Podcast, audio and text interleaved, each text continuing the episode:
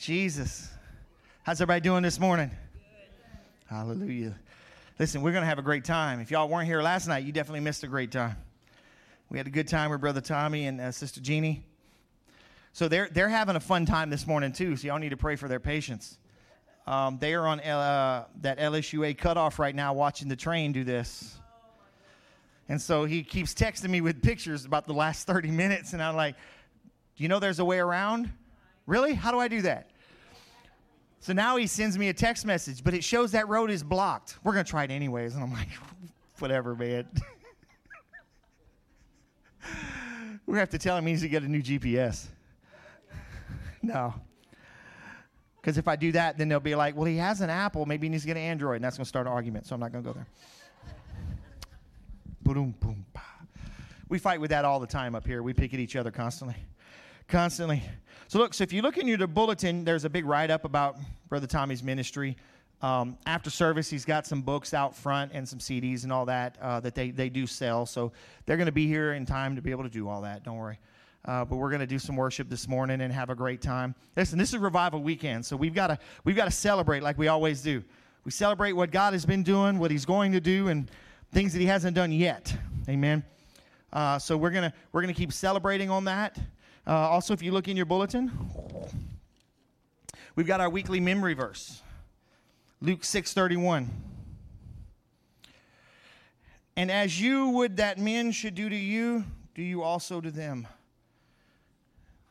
in American English do unto others as you would have them do to you. Treat people the way you want to be treated. Uh, we can say that about five different ways. You know, uh, we can we can really come up with some with some crazy ways of, of saying that, but that's that's the key to everything is treat people the way you would like them to treat you. Now, what do you do if they don't treat you that way? Well, you're fine. Yeah, what do you do if, if, if I, I was, he's creeping up on me? I didn't know what he was doing. Some people may bother me, but I, you know, yeah, we still treat them, we still treat them the way we want to be treated. Amen. So, listen, we've been praying all week. We've been here, and, and God has been speaking to us and challenging us. And, and listen, when we have prayer times like that, you need to come. You need to come. I'm just telling you because God has been moving and He's been showing us things. And you know what? It, it, takes commitment to follow Jesus. It takes more commitment to follow Jesus than it does to follow the LSU when they're not winning. But they won last night, so everybody's happy.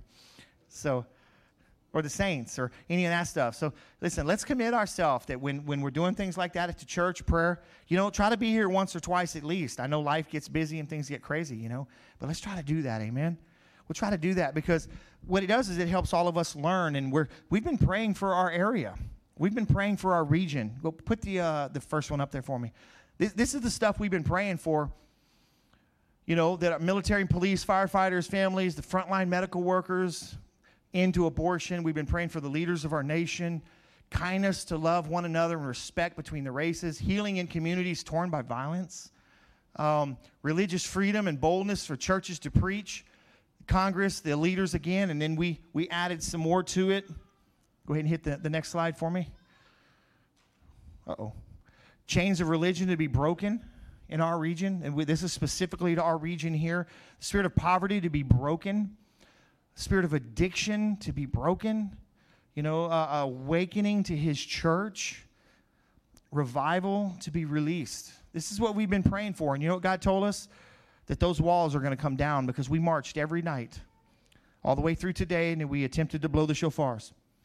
None of us are shofar blowers, but it didn't matter. We did it anyways, just like Jericho. And we believe those walls have fell.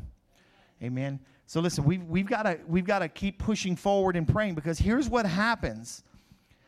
Those things fall, and if you don't replace them with something else, what happens? Comes back seven times worse, according to the word. So, you know what we need to do? We need to continue to pray. We need to continue to, to fast and push forward to what God is doing because we're not praying just for us, we're praying for a region. We're praying for our city. We're praying for our neighborhoods because everyone needs to know Jesus before they die. Amen. So, so listen, so I'm going to stop beating that up. But what I don't want to beat up on is our giving again, I want to thank everybody that's been faithful to give uh, throughout, you know, the, this this whole interesting Corona time. Um, you know, God has continued to bless our church and uh, bring finances in and and take care of the church, which He always does. And, and through that time, if if people have had needs that they've come to us about, we've been able to help them as well. You know, when we know about it, we we try to help because God has blessed us as a church, and that's who we are, and that's what we should do. Amen. So I want us to, be, to give, though. We're, we're giving church, we're giving people. Why? Because Jesus gave. He gave first, so we give. Amen. And I know some people are giving online at newlifeag.church slash giving, and you can you can give there. And we we have the offering trays out front that after service you can put you know tithes and offerings in there and things like that. Um, but there's envelopes out there, so after service, let's let's do that. Let's continue to be givers. Now, at the end of the service, we are going to receive an offering for Brother Tommy and Sister Jeannie as well for their ministry. Uh, but that'll be after the service. We'll do that. So, so you know, right now we're going to pray for our offerings here, right? Because the tithe belongs to the Lord. So I can't give my tithe to to Shelly, you know, because that's that's His, you know. But I can give offering to her, and she's just like, and and he's up there saying, "You're not out." So, you know. So, my wife's smiling at me, so that probably means move on. No, just picking.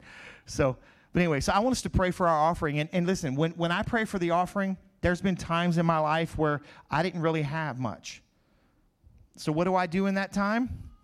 I grab my checkbook, I grab my wallet, and I speak life to it. I speak life to it. I grab the checkbook if there's nothing in it and say, God, you, you told me that you've never seen the righteous forsaken nor a seed begging for bread. You, your word says that you will pour out a blessing. I don't have room enough to receive. Well, right now, I got a lot of room. I'll go get a second bank if I need one, but right now, the first bank ain't got nothing in it. And, you know, so you speak the word over it. You begin to speak the word over it.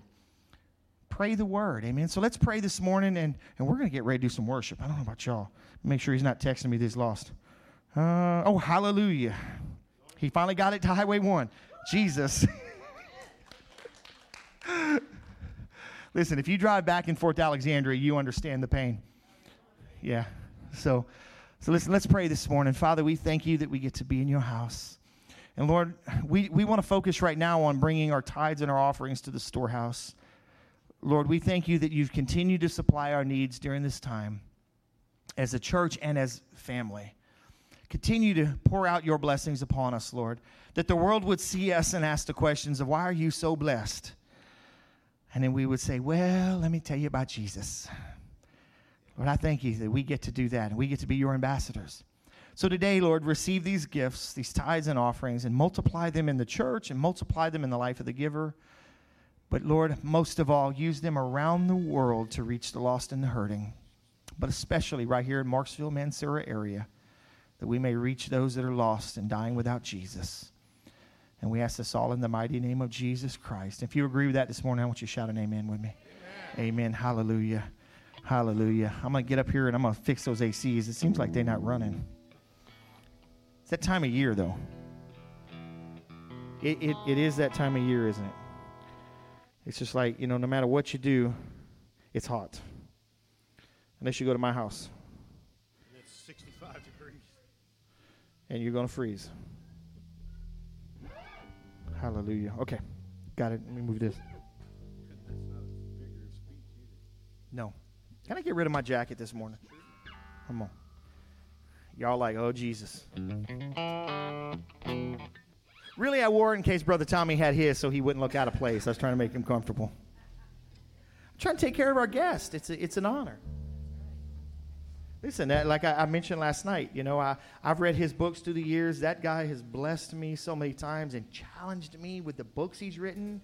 And Brother Farrell sent me a, a, a text the other day with one that, that he preached at the Brownsville Revival. Only few people ever preached there other than Steve Hill. And man, we stayed up that night to almost midnight watching it. She was just like, wow. And, and so I'm, I'm just so honored that he's even here sharing the Word of God because I have watched his ministry for so many years and been blessed by it. Amen. So, hallelujah. All right, come on, let's stand up this morning and we're going to worship.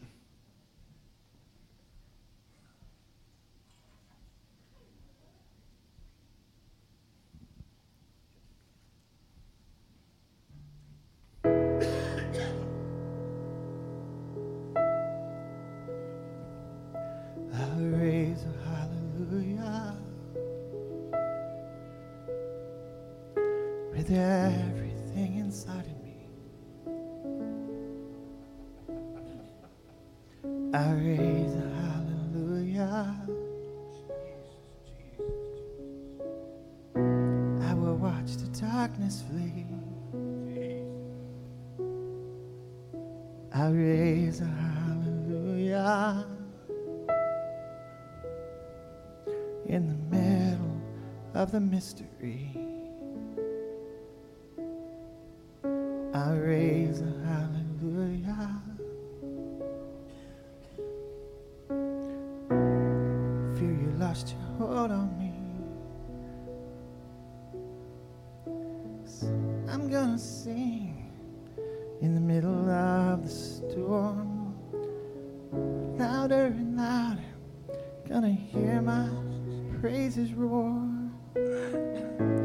This make a bit of sense?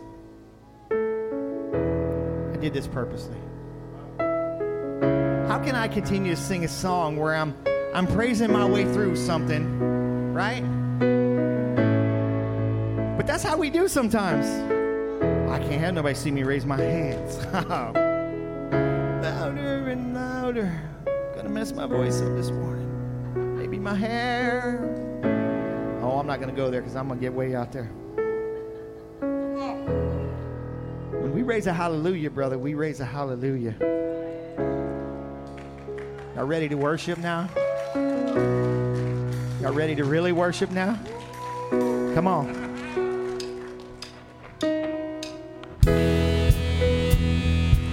Now that we got that out of the way, just kind of had to have a little fun right there, you know, because sometimes we do that, don't we? Can't have nobody see me clap my hands.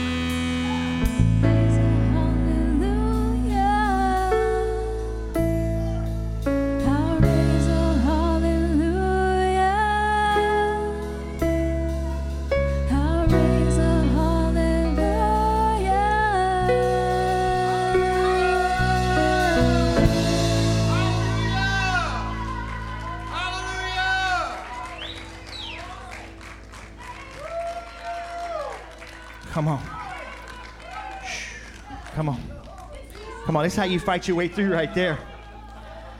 Pastor, why we gotta get so loud in church? Why are we gonna be so loud in heaven? well, I can't get loud in church if I will be loud in heaven anyway, singing holy, holy glory for all eternity. Listen, some of y'all may want to go see some people. There's only one I want to see when I get there. I'm gonna see my great uncle. I didn't know him anyways. There's only one I want to see when I get there, and it's not gonna be quiet.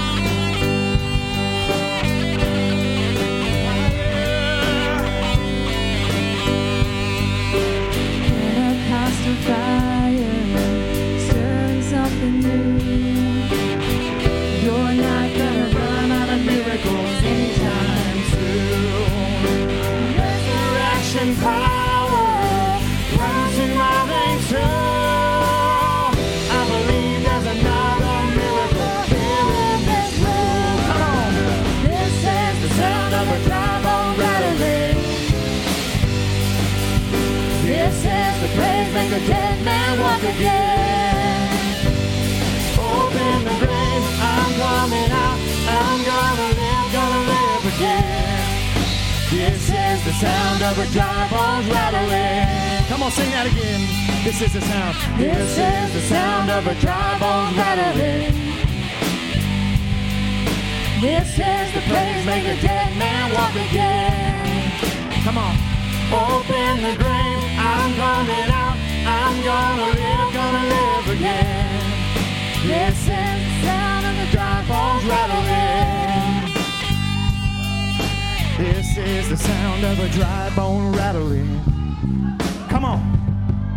This is the praise make a dead man. man walk again. Open the grave, I'm coming out. I'm gonna live, gonna live again. This is the sound of a dry bone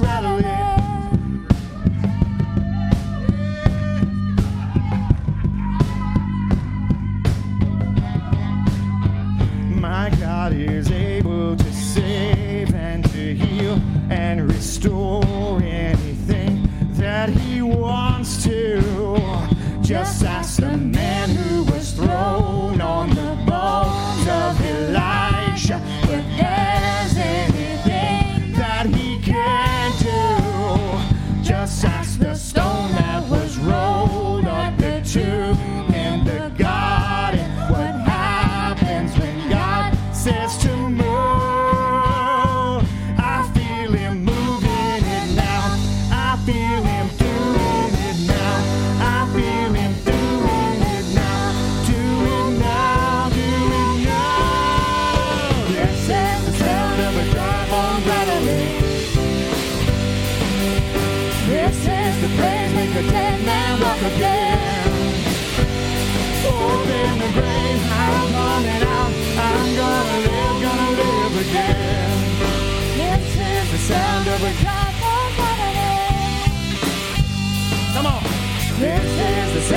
a dry bone rattling.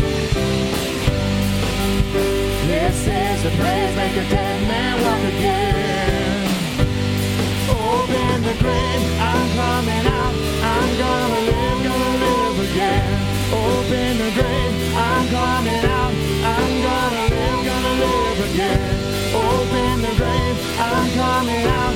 I'm gonna live, gonna live again. Come on, right here. This is the sound of a dry bone rattling.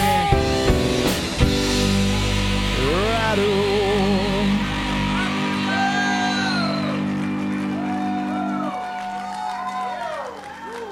Jesus!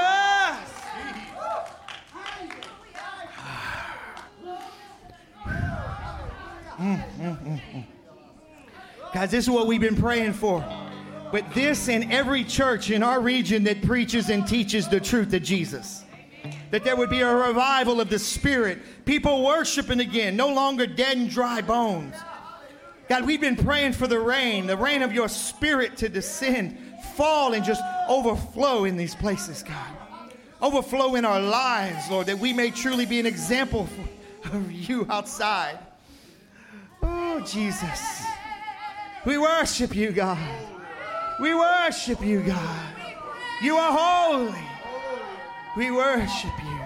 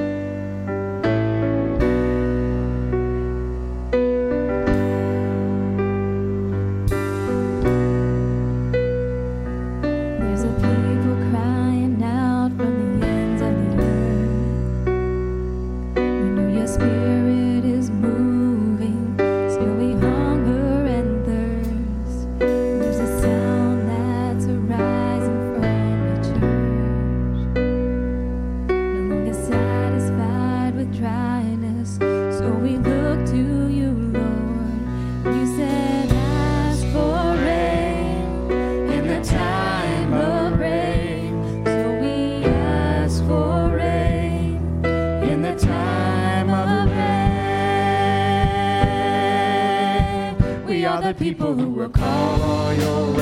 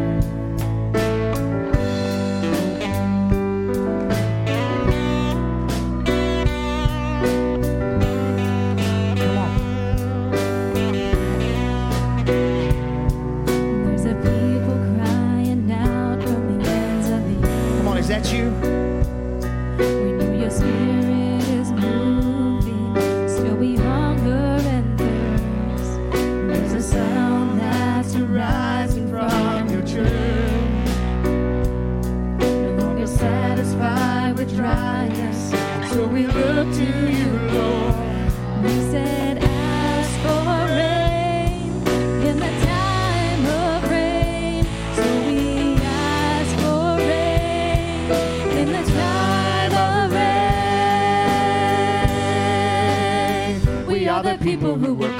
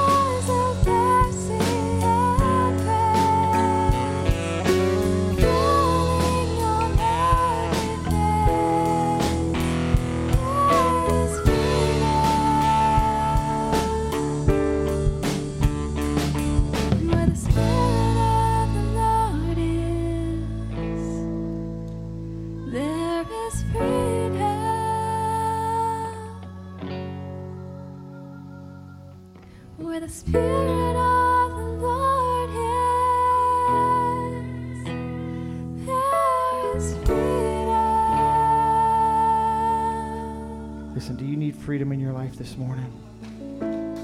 Come on, give him praise. Come on, give him praise this morning. Come on. Hallelujah. Hallelujah. Hallelujah. Listen, give somebody a spiritual high five this morning. I think we, we need to shift over in the ministry portion here. Hallelujah. Yeah, I know. If you if you already live with them, give them a high five. It ain't gonna matter.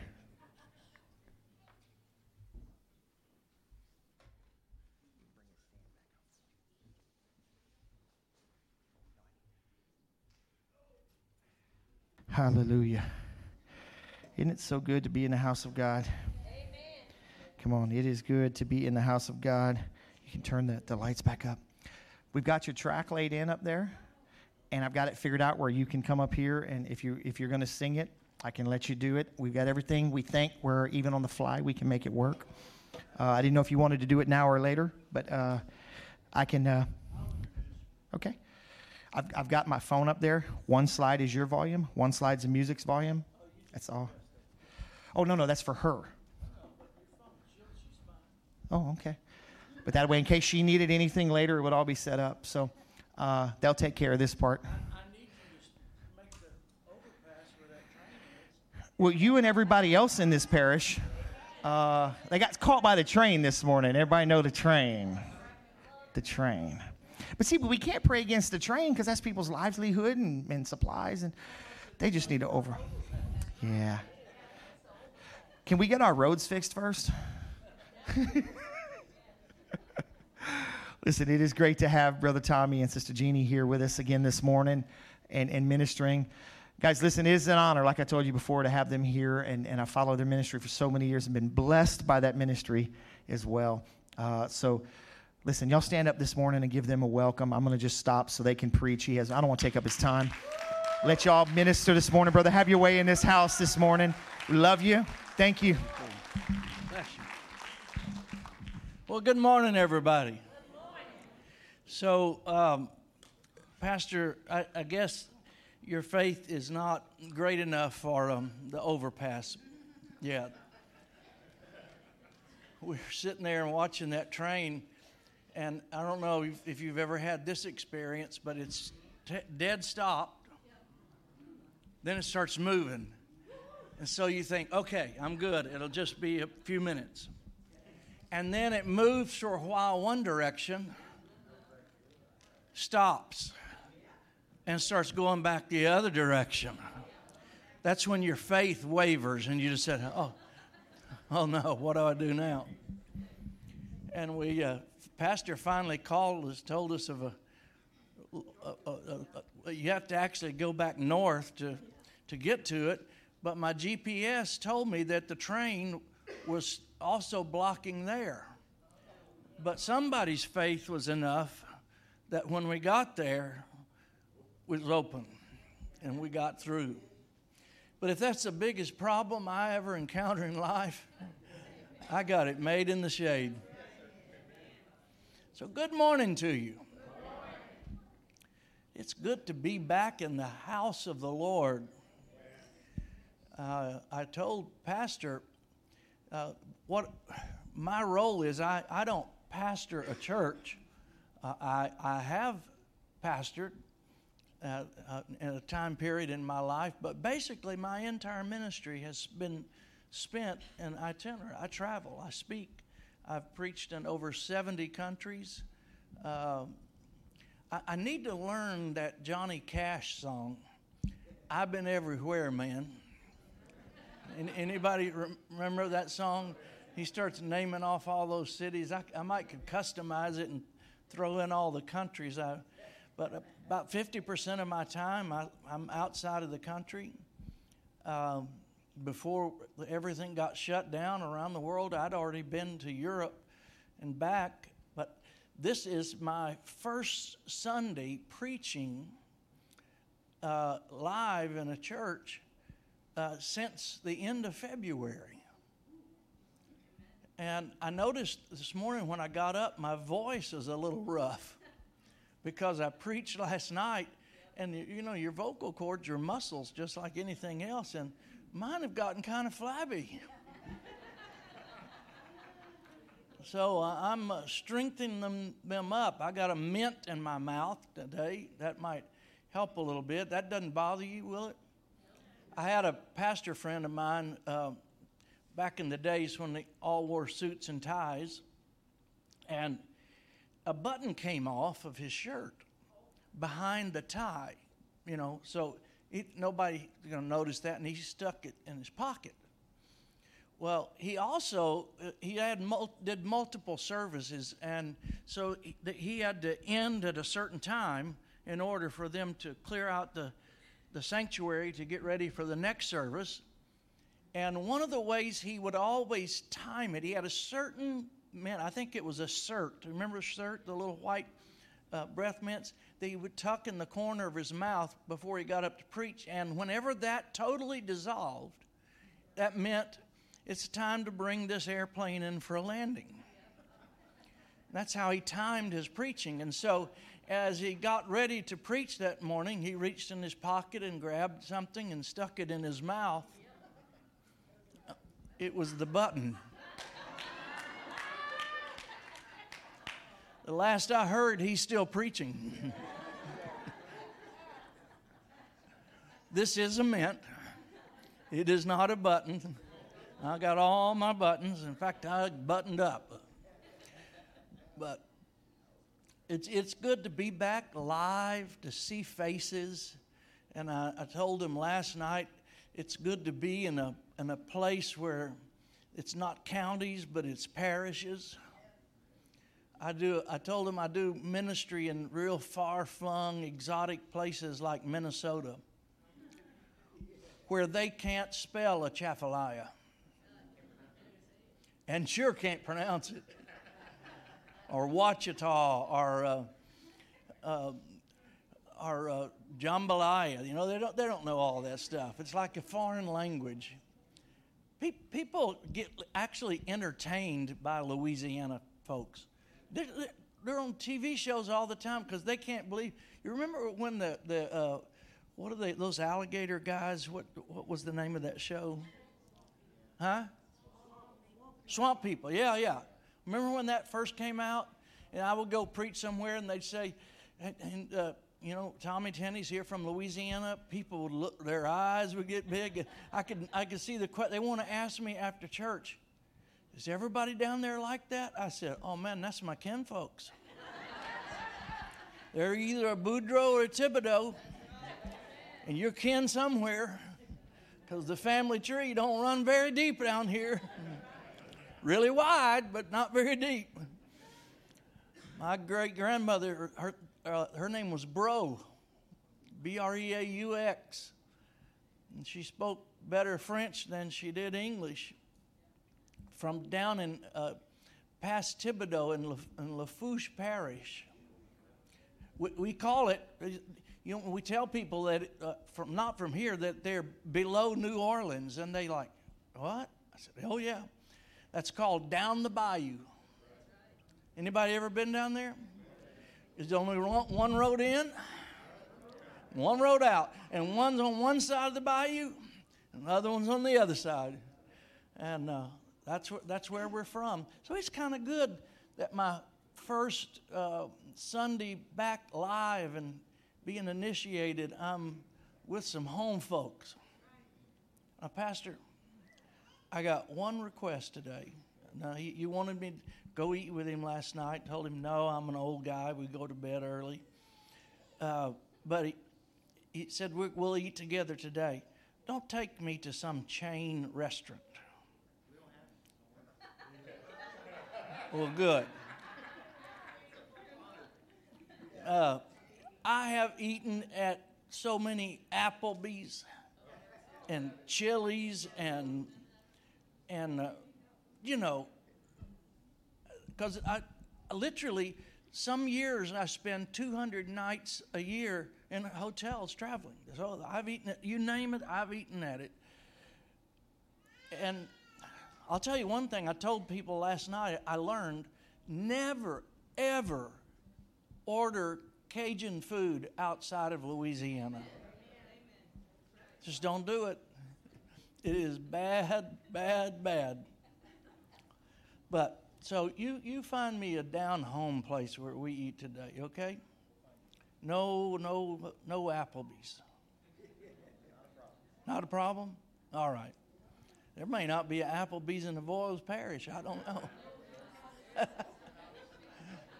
not a Waffle House either. Actually, sometimes those are pretty good. I'm excited to have my wife with me because I, I travel. She retired from traveling when we got grandkids. She kind of retired and she actually runs our office and keeps everything going. But she is, I told the pastor, that's why I wanted to introduce her. She is one amazing lady. She's an incredible uh, wife, and mom, and grandmother, and she's uh, an incredible intercessor, lady knows how to pray and get a hold of God. I have pastors, okay. You in my phone, her phone and uh, you know you keep your names and addresses and contacts. I probably have uh, the names and phone numbers of probably approaching five thousand now. Uh, last time I looked, it was four thousand something because I, like I said, I've spent forty plus years of doing this and. Uh, they did a, uh, an estimate, my office did a few years ago, of how many different places I've preached. And uh, I, I- sometimes I go back to, to uh, spiritual sons of mine, I go back to their church, but a lot of times my schedule only allows me, you know, one pass through there. And I've preached in 5,000 different churches. Uh, That's hard to believe, but that's they did the estimate. You you you start adding 47 years of doing this up, and um, when time when I when I when we're not under the coronavirus issue, a lot of time I would be in three churches a week, and it just it just adds up. She's she's in charge of that. She keeps that that all going for me, but she is also an amazing singer, and I don't know if you've ever been somewhere had a chance. She's sung on TV just like I've been on TV and all that kind of stuff. Uh, but I want I want you to meet her. Come up here, sweetheart. Isn't she the cutest little grandmother you've ever seen? You get it on? Is it working? Testing, testing. Uh, I love this lady dearly. We've been married th- this year is uh, 45 years, right? Amen. I think it's going. I think the marriage is going to make it. Uh, I don't think she'd want to retrain anybody at this point. But what do you? Oh, okay. I don't know what that meant yet, but I'll find out after church. You better be good. Yeah. I think I better sit down and shut up right now. I guess I probably need to go up there. Uh, Okay. If you can hear. I agree. I'm, I'm, I'm just excited to be here, and I, I love to look around at people, and this is such a colorful group. I mean, it's just so cute. We've got the sparkly. Oh yeah, you got it going, Mama. And we've got the the pink hair in the back. It's just so cute. Yeah, it's so it's good to be here, and we have we have every race and every color in here. I love it. That's great. That's wonderful. I love it when God's people unify. I'm going to sing an old song. My husband calls them throwback songs because I absolutely love old songs. I uh, was raised on them. I remember as a kid going to my neighbor's house. She was United Methodist, and my brother and I would sit there and sing with her out of the hymnals. Well, at our church, we were Pentecostal, so we sang out of the Pentecostal hymnal. But when we went over to her house, we sang other hymns. And this was one of the songs that we would sing back then. It's called Precious Lord, Take My Hand.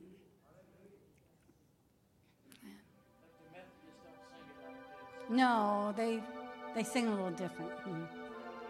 You can turn the music up a little bit.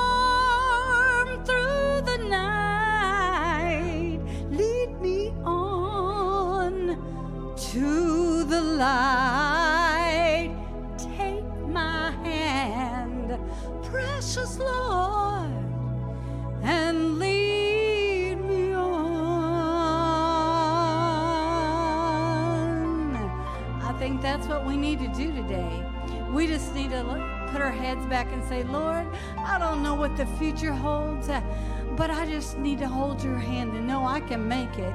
I can make it through anything, Lord. Ooh, precious Lord, you're the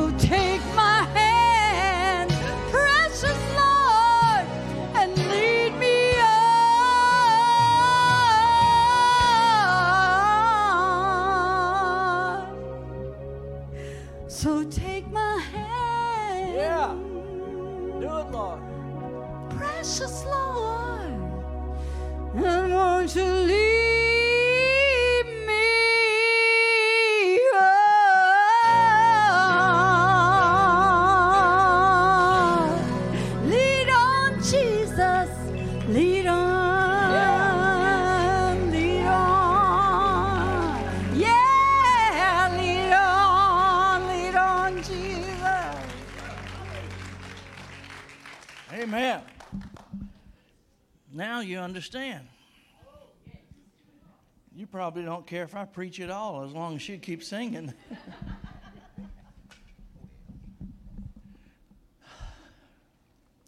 uh, before I forget to tell you, we last night I got up here and I was just so excited because I hadn't preached in a few months. I, I got up and just started preaching. And I didn't say hi, boo, thank you. I'm glad to be here. And I had to. I wanted to make sure. I'm glad to be here. I'm glad that you're here, and you look real nice. And you'd have to be here last night to understand all about what that means. But that has something to do with this.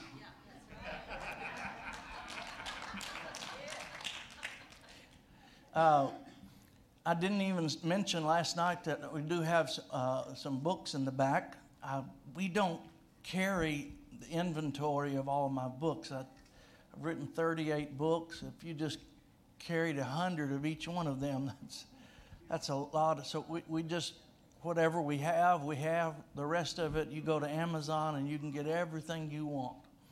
But one thing that they don't have on there is uh, some of my wife's music. And how, how many of you'd like to have a CD of her music? Would you like that? Well, I'm sorry to tell you, you can't buy that today. It's back there, but you can't buy it. But I can give it to you if you buy one of my books. You see, when she comes with me, here's what usually happens people go out there and they buy all her music and they don't buy any of my books. And then I get emotionally wounded, and the prayer team has to stay late to pray for my healing. And we don't want that. It's just messy for everybody. So I, I, I fix that sometimes by saying, if you want her music, you have to buy one of my books, and you get the music for free. Uh, there's a couple of songs, and we used to put fancy covers on all of these. But do you know what happens to a, a cover on a CD? It, it somehow gets separated, and then it gets divorced, and they never come back together. And so we don't put fancy things on there anymore. Uh, there's a couple songs on here. One of them is the song, the theme song from the movie One Night with the King. Uh, have you ever had a movie producer preach here for you before? Yep, I'm the first one. You ever met a Hollywood movie producer?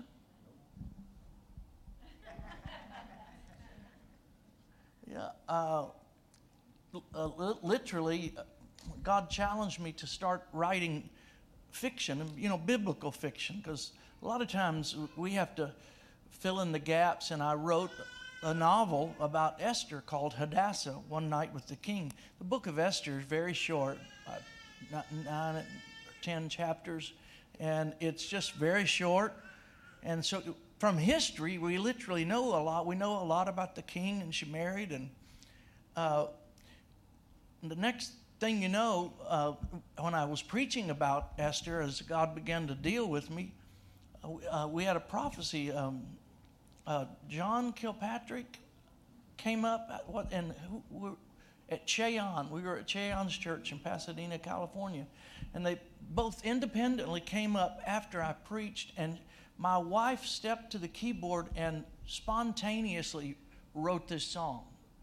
I don't know if you know anything about writing songs, but it's hard to get it all together. but in one pass, just the Holy Spirit downloaded it to her. And uh, when we were making the movie, there were a lot of big name people that were put put songs forward. Um, they wanted to, you know, and that's that was good. And so I just tossed her hat in the ring, so to speak. And uh, when uh, everybody was listening, I was part of. The, we are listening to the to the music. They uh, said, "Wow, that's really good." And they liked. And they said, "By the way, who is that singing?" Because there'd been talk about getting somebody like Celine Dion or somebody to do the, the sing it. Who is that singing? And I said, "Well." I'd already told them that my, my wife wrote that song. And they said, well, Who, Who's singing? I said, That's my wife. And they said, We don't need Celine Dion.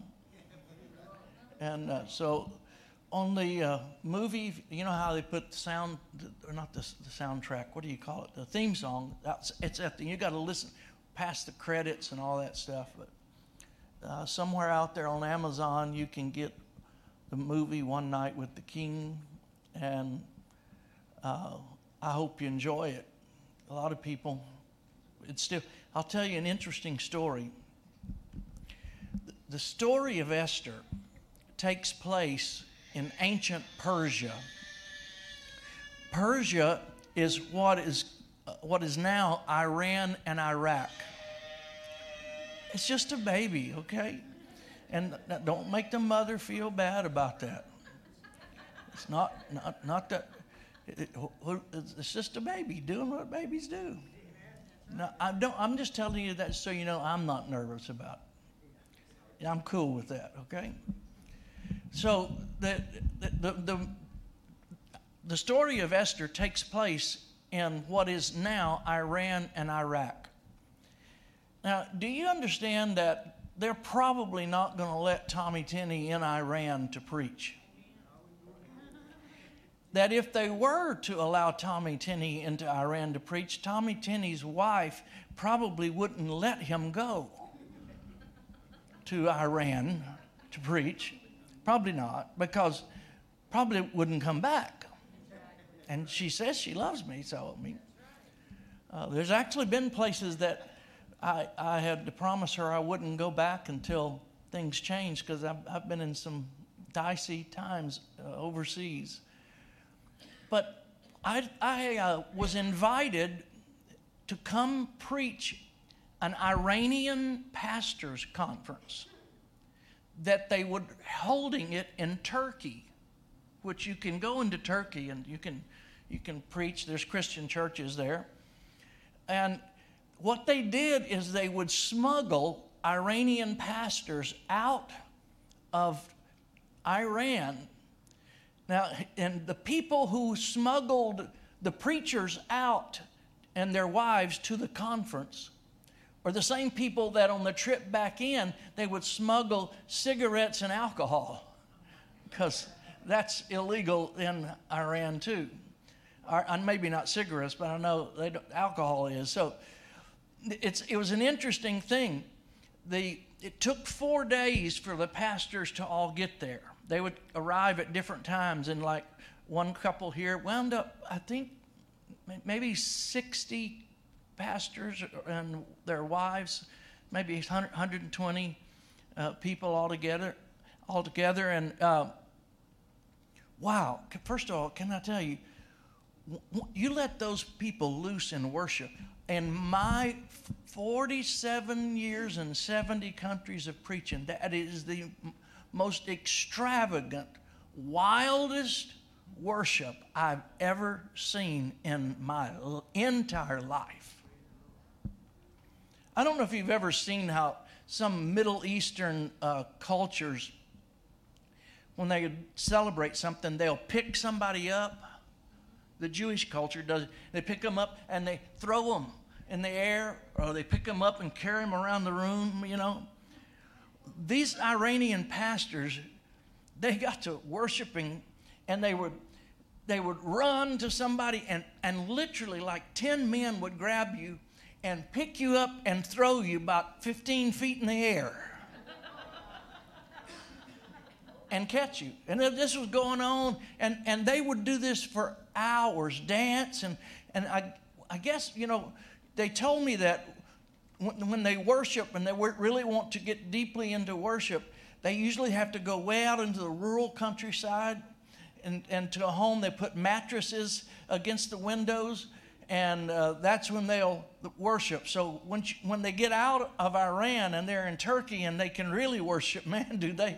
It would be two o'clock in the morning because they are it's like a party it was a permanent party now the interesting thing about the way these pastors would register for this conference is there was a table in the in the foyer of the hotel the hotel was way out in the countryside in turkey also and there was a table and there were name cards i don't remember all the names but it would be like mike bob Richard, Tommy, whatever, Jeannie. And, and I thought that's maybe they've pre registered, they know who everybody is. And I, they were all laid out neatly. And I commented to the guys running the conference, I said, that's really organized. He said, let me tell you the story. He said, when the pastors come in, most of these pastors don't know one another, have never met one another, and will never see each other again they are also under instructions to not even tell anybody their name while they're at the conference. So they just go randomly pick up a name card and they become that name and that person. That way, if they get caught going back in, they don't know anybody and no information can be extracted. I mean, that, don't, aren't you glad? with all, all of the complaining going on about our great nation, aren't you glad that we live in a place where we can worship freely? I mean, for now, and I'm gonna, we're going to guard that. But uh, these pastors had requested me to come, and I was curious. At the, at the end of the conference, they presented me with a a little tray, a little, or I would not a tray. It's a, a like a china, a porcelain plate, and it had it the the um, like a, a picture of Esther. You know how like an artist drew something, and they presented that to me, and they told me the story that uh, my book had been translated. I promise you, we didn't translate it into Farsi. That's the language of Iran. We didn't translate it. Uh, and they also told me that my movie, One Night with the King, was the most popular movie in Iran. And it's because uh, Esther is actually buried in Iran in a city called Hamadan. They know where Esther's grave is. What's interesting is it's guarded by Islamic terrorists because it's a historical site. Uh, but th- it's a part of the history. And so the Iranian government saw the movie as a historical thing, as a part because Esther marries the king of Persia, and they pirated it. That means the government paid to have it put into Farsi, and all the voices overdubbed and they play it once a year at a certain time when they celebrate certain things. They play it once a year on state TV in Iran. Isn't that isn't God good? Tommy can't go. But the message that God put on my heart, it went. And these pastors told me that every little kiosk you know, that sells DVDs and movies along the streets. That's you'd have to see how they do it. That you can find the, the movie there for sale. Now, mind you, it's pirated. I don't get a penny off of it. But if the pirates will help me, I will get the message anywhere it can go, even if it has to be pirated. I don't get any money, but God gets the glory. Hallelujah. Is that all right that I just took a moment and told you a story like that? Because that's, that's the kind of thing that, that our ministry is normally involved in. We do a lot of, a lot of fun and interesting things. And the, that theme song is on the CD that you cannot buy, but if you buy one of my books, this one is about unity. Oh, evidently, you don't understand that we need unity. We're, do you know that we are under attack for disunity is, is attacking not only churches but families? And it's attacking our nation right now. And i say enough.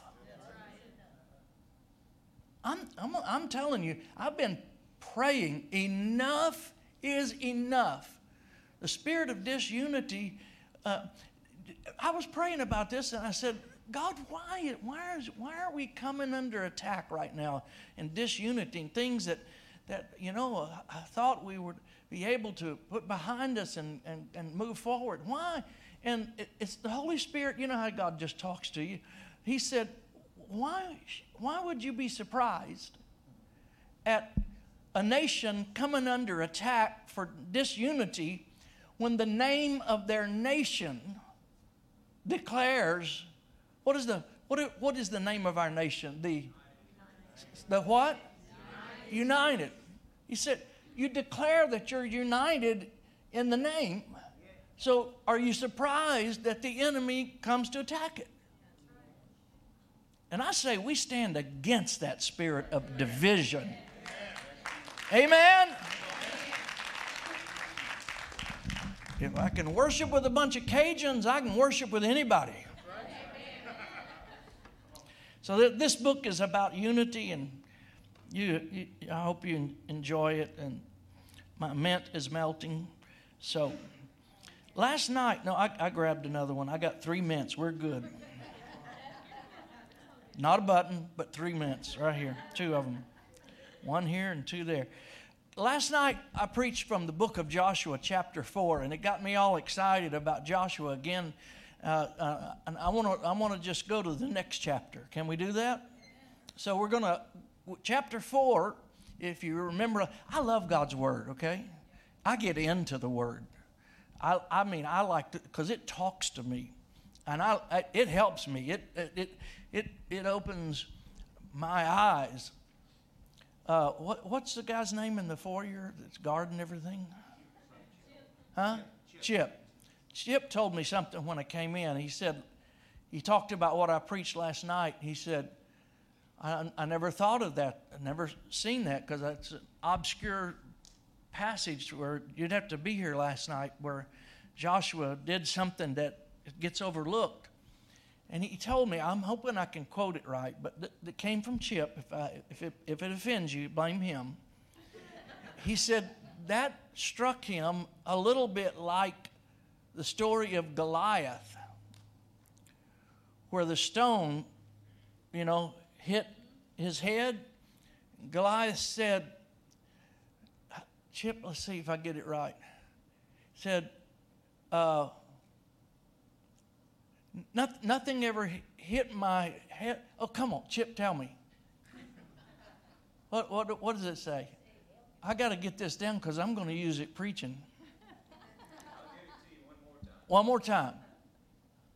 And the question is, why was Goliath so surprised when David hurled It's okay. Me. Why was Goliath so surprised when David hurled the stone? And the answer is because nothing like that had ever entered Goliath's head.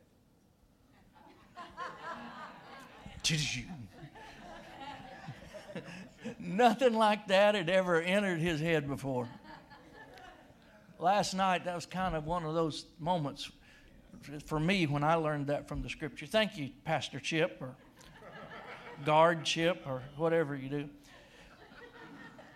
Um, the uh, fifth chapter, okay, in chapter four, the people of Israel crossed the Jordan River. All right? Now, chapter five, they begin to occupy, move in, how many of you know moving in is a process? I bet some of you still have boxes that you have not unpacked from move 10 years ago. My wife and I, we've been in a house 20 years, and we found some boxes from when we moved in in the attic. You know, what else are you going to do during this coronavirus thing? Y'all need to pray for me, okay? You really need to pray for me because I'm in big trouble. I have started 29 projects around our house and haven't finished any of them. And it patience is running uh, thin. Pray for me. But boxes when you're moving. So moving in for the, the, the nation of Israel was a process because I want you to think about it. The promise of God to them was you will live in houses that you did not build, you will eat from crops that you did not plant. Now, what you think about that and you say, oh, wow, yeah, I get a house that didn't build. But you think about uh, somebody did build it and it's occupied, and that meant that the uh, task before the nation of Israel was they had to they they had been given by God the title deed to this promised land but God said you have to do your part and believe me and trust in me enough to evict those who are occupying what I have already given. Some people give up on God's promises because they see somebody living there. They see something already occupied and they say, I can't do that. Well, who did you expect to mow the yard and plant the crops and get the whole thing nice and ready for you? So the, you got to understand that you you have you sometimes you have to move forward to occupy, and actually part of the process. There's an, an amazing passage that's uh, in another part of, of Joshua, I believe it is, that it says, if I can, I didn't mean this is not part of my my, my notes here. It says that God said, "I will send the hornets." And it, you guys have those ground hornets down here? I mean, look, wasp nest in a tree, that, that's bad. Uh, you know, a, a, few bump, a few. We had we had bees infest the side of our house uh, a year or so back.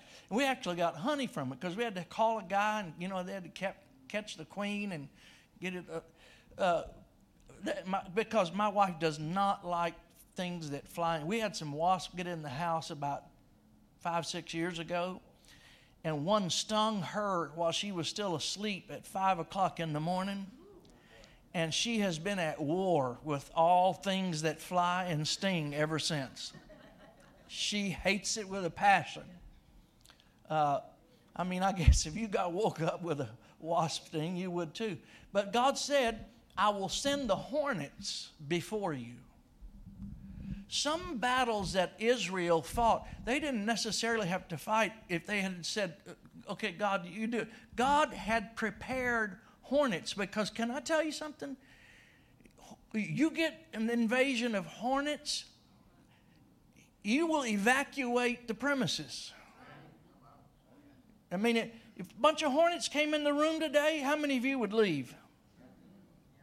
Yeah, I know she would. She'd be the first one out the door because they just have a way. God said, I'll do that. He will drive out those that occupy but there's a process involved, and that's what I want to talk to you about today. In fact, I want to, I don't, I'm not one to give titles of something, but I'm going to give you a title today, officially. This is, if you're taking notes here, here's the title, okay? You're going to put it on the, the recording up there. I'm going, to, I'm going to talk about breaking the spirit of intimidation. Breaking the spirit. Say that with me. Breaking the spirit. How, many of you have ever been intimidated? Some of you are so intimidated you wouldn't even raise your hand right then. We all get intimidated. Intimidation can defeat you when it would be a battle that you could win.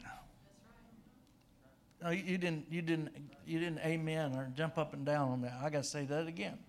Intimidation can defeat you when if you would get into the fight, it would be a battle that you could win. We've all seen the little dog chase off the big dog, right? And we look at that and say, he could bite him in two with one. But it's I, I learned from my dad many, many years ago, it's not the size of the dog in the fight, it's the size of the fight in the dog. Amen. Actually, read that dogs have no sense of size. They don't have, well, this one's bigger. They're, they're just, it's not in their mental capacity. They don't know size. All they know is fear or, uh, what, fear or aggression or bravado.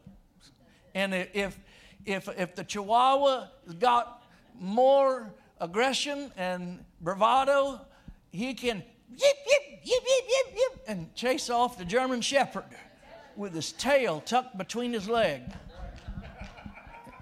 We, we, we're laughing because we've all seen something exactly like that. There, there's an element of intimidation that comes into play there. And sometimes we let the enemy intimidate us, and it keeps us from our promises. And I, I personally, I want to tell you, I am tired of having promises that I have not yet possessed. Anybody here ready to possess your promise? That's what we're going to talk about in this today. Now, Joshua chapter 5, they are approaching the first city that they're, that they're going to have to deal with the inhabitants of. And the name of that city is Jericho. First major city is Jericho. And uh, how many we're all from, how many of you are familiar enough with this, the story of Jericho? Jericho. It, I mean, they even made a Veggie Tales about it. There's good theology in that Veggie Tales. Josh and the big wall. Now, Josh is Josh the cucumber or the tomato? I think he's the cucumber. Bob is the tomato. Yeah, that's it. But Josh in this story is the cucumber, and he's bouncing along. And it, he actually, what's funny in the video is, I mean, how's a cucumber going to walk? They don't have feet, so they bounce. And, and, and the cucumber is bouncing along, and he actually bumps into the walls of Jericho. Now, the walls of Jericho are what make the story, because we all know the story that the walls fall down. But it, it, even in Veggie Tales, it's, it's interesting. The cucumber bumps into the walls of Jericho. And once I began to really get into the story of, of Joshua, that's exactly what he did. Joshua chapter 5, verse 13. And it says, It came to pass when Joshua was by Jericho, some translations say when he drew near Jericho, some translations say when he approached Jericho. Uh, it's, but they're all talking about he's right there at the walls. I, I like the one that it says he, he drew near. That, that kind of paints a picture. This, this translation says when he was by or beside Jericho, that he lifted up his eyes and he looked, and behold, there stood a man over against him with a sword drawn in his hand. And Joshua went to him and said to him, Are you for us or for our adversaries, our enemies? And the man said, No, no, no, nay, I'm captain of the host of the Lord, I'm now come. And then Joshua fell on his face to the earth and worshiped and said, What does my Lord say to his servant? And the captain, or the, you might call him the general of the armies of the Lord, said to Joshua, Take your shoe off of your foot, for the place where you're standing. One, one translation says, Loose your sandal from your foot, for the place you're standing is holy. Joshua did so. I want to talk about what all is in that passage. I just want to unpack that, that passage for you a little bit. Here's what you need to understand when it says Joshua drew near to Jericho, here's what's really, really interesting Joshua and his buddy, he always had a buddy, his buddy's name is Caleb, okay? Like me and Chip. My new best friend here, I guess. Sorry, Pastor, he had a better joke.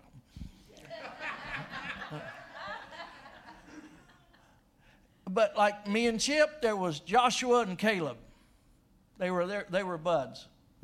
So now Joshua's the leader of Israel, and he's leading them approaching a city that God promised them, but it's presently occupied by inhabitants, and it, their job is to evict the inhabitants. Now, here's what is really interesting about this walled city. The, the most famous thing about Jericho is its walls. It was known far and wide. You can, you can read about it in the book of Joshua. They actually t- give us the dimensions of the walls. And one of the reasons we know that is 40 years prior to this time, Moses had led the people to the Jordan River and he had sent spies across the river into the city of Jericho because that like I said that's the first big city there. And the spies, if you're a spy, that means you're checking out how big are the walls? What will we need to do? And uh, as fate would have it, they weren't they didn't cross the Jordan River and they didn't conquer Jericho that time around. It took another 40 years for them to come back to the same spot. I don't know about you, but I don't want I don't want to wait 40 years or 40 months or some of us won't even wait 40 minutes. If you order food at a restaurant, and it's not there in 40 minutes, I'm gone. But they spent 40 years walking in a circle, a huge, giant circle. Kind of like that mouse on that wheel. You're making a lot of, expending a lot of energy, but you're not going anywhere. They came right back to where they were. But in that trip, they had, they had measured. And so we know about the walls of Jericho that the Bible says that the walls of Jericho were so thick on the top that two chariots could ride side by side. And, and do you know that chariots in those days roughly have the same wheel width as a modern automobile. So if you I want you to picture a wall that's so thick on top that two you could put a two-lane highway up there. Highway 1 could be on top of that wall. And here's another thing that's interesting. The walls were so big and thick and you could ride two chariots at top, but guess what else? There were people living. There was condos on top of the walls. Because when Rahab hid the soldiers, her house was on top of the walls. So everybody knew for 40 years they have known how big and how thick and how monstrous these walls. Jericho was famed far and wide in those days as the unconquerable city because the walls, everybody, the walls. Now, in this story that I just read to you, just, it just simply says Joshua drew near Jericho. What is unsaid in there talks to me as loud as what is said. Because Joshua is one of only two people alive at this moment when they're approaching Jericho that's ever even seen the walls. Everybody else that's following him, they've never seen the walls. All they've heard are the stories how big and how thick and how tall and how insurmountable. But Joshua and Caleb have actually seen the walls. And here's what talks to me it's, it takes one kind of faith to just be doing your thing and living your life, and suddenly you, you encounter a problem. Unexpectedly, something happens. You, you, you, you get a, an email and there's a tragedy in the family. You get a phone call and you're laid off from your job. I, I don't know if anybody here ever gotten some bad news and just suddenly a diagnosis from the doctor. The next thing you know, you're facing a medical crisis. We all have gotten those. And, and, and by the grace of God, we're still here. Amen. Amen? Now, that is a certain kind of faith that you're just doing your life, living your thing, and suddenly something happens and you have to deal with it. But the kind of faith that Joshua has is another, it's a whole different thing. Because it's not like he unexpectedly encountered these problems, this problem of the walls. He actually knew about how big the walls were, how thick the walls were, how massive the walls. He knew about it. And he was marching toward them anyway. You didn't, you didn't get that. He knew how big a problem was, but he kept advancing and marching toward it. In fact, that, that little aspect is what gave me the insight and the clue as to why God chose Joshua to be the next leader to take the children of Israel. I started looking at different things that happened in Joshua's life, and I came to the, the conclusion, the startling conclusion to me. You, are welcome to disagree with it. Pastor Richard's theology may be a little different, but my, I think that Joshua is the least intimidated character in the Bible. I mean, th- this man, nothing intimidated him. Just, just didn't, didn't. He knew how big the walls were. He said, no. Can you imagine other people as they're following Joshua and they're talking and they're, they're, they're saying, uh, Josh, uh, we, what are we going to do about this wall thing? And Joshua said, just keep moving. Uh, Pastor Joshua, uh, we, we need to have a committee and they need to meet and come up with a plan. He said, I got a plan. Oh, okay. What is the plan, Joshua? God. What, what do you mean, God? He said, God. God promised. God said. Keep moving.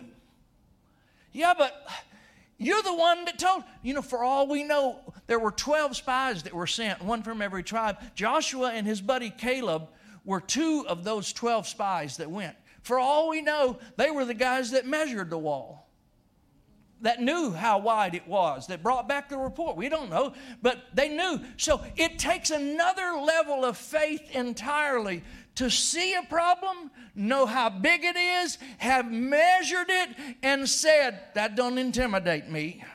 I'm moving forward anyway. I, I, don't know what you're facing in your life, but I think Joshua is talking to all of us because there's a lot of uncertainty about the future and what's going to happen here and what's going to happen there. I don't know, but I do have a plan. What's my plan? God. God what? I don't know, just God. God's got it. What do you do? Keep moving forward and the cucumber bumps into the wall. I mean, literally, it says Joshua drew near Jericho. He came by Jericho. And then it says, remember, he knew what he was facing. The reason why there were only two people who knew and had been in seen Jericho before is because an interesting thing happened. When those spies brought back the report about Jericho and, and everything that was there there were everybody had a report. There's 12 of them right? And 10 of those 12 spies said in their report Oh, yeah. Is it, you know, God promised them a land that flowed with milk and honey. In fact, the phrase, how many of you have used the phrase milk and honey? We use, it's a part of modern vernacular. Not even non Christians. I heard a guy uh, on the radio the other day. I, I doubt seriously the way he was talking. He was even a Christian, but he talked about, you know, the land, and he used the analogy of milk and honey because th- this was a place that you know, why milk and honey? I'll tell you why. Because these were an agrarian people, they were people of the soil. So they knew if there is milk there, he said, it flows like there's a river of milk. Well, if you're going to have a river of milk, that means you got to have a lot of cows. And if you got a lot of cows, what does that mean? Got a lot of green pasture somewhere. So didn't, God didn't have to tell them there's acres and acres. All he could tell them, you got enough milk, you can make a river. They got it. And he said, there's honey, there's honey there. If there's honey, what's there? Bees. Close your eyes, sweetheart. There's bees. Do you know that uh, sometime back I was, I was on Interstate um, 10. Uh, you ever gone across the basin? If, if ever there's a wreck, it's worse than the train. You, you, you are stuck. And uh, we got stopped one time. A, a friend of mine and I were driving got stopped by policemen. They were stopping every car. And I thought, wow, that's interesting. Maybe they maybe they're looking for an escapee or what? Because they are, you know, or it's the drunk driving thing. But they usually don't stop people on interstates. They stop, and I noticed every car ahead of us. They would talk to them a minute, and they'd go on. So they they stopped us, and the, the guy, state trooper, leaned his head in, and he said, uh, "We're just stopping everybody." To warn them, they need to. You need to roll up your windows for the next couple miles because there's a truck uh, that is carrying bees that lost its load. And you don't want your windows rolled down. Yes, sir, we got that. I mean, who wants to drive through a swarm of bees with your windows rolled down? I did not even know, honestly know, until that moment. Now, I was a grown man. I was probably 40 years old or some, something when that happened. I- didn't know that they put bees on trucks and moved them. And my friend said, No, no, no, no. That happens all the time. He talked about his father in law had cornfields and this. And I come to find out farmers rent bees. They don't own their own bees, they rent them. I had this picture walking up to the counter. Can I rent a bee? I mean, I, I get it renting cars, but they rent bees. And he said, no, they rent the hives and they put them in the corners of their field, and still, we're in the 20th century and they're still pollinating. God knew what he was doing when he made the bees. And these bees pollinate. I said, well, that's cool. So he talked about his father in law having that. I said, I guess he gets a lot of honey. He said, oh, no. The guy that owns the bees gets the honey. He has to pay the man to put the bees in his, in his field. I said, that is a racket. you own the bees, somebody pays to rent them, and you get to keep the honey. And they just move the bees across the country pollinating season and I, I never i never knew that i learn you learn something every day if your mind is open so when god told these people it's a land that flows with milk and honey that meant that god was telling them this is cool that not only were they going to have something to eat for this year because they're going to eat from crops they didn't plant.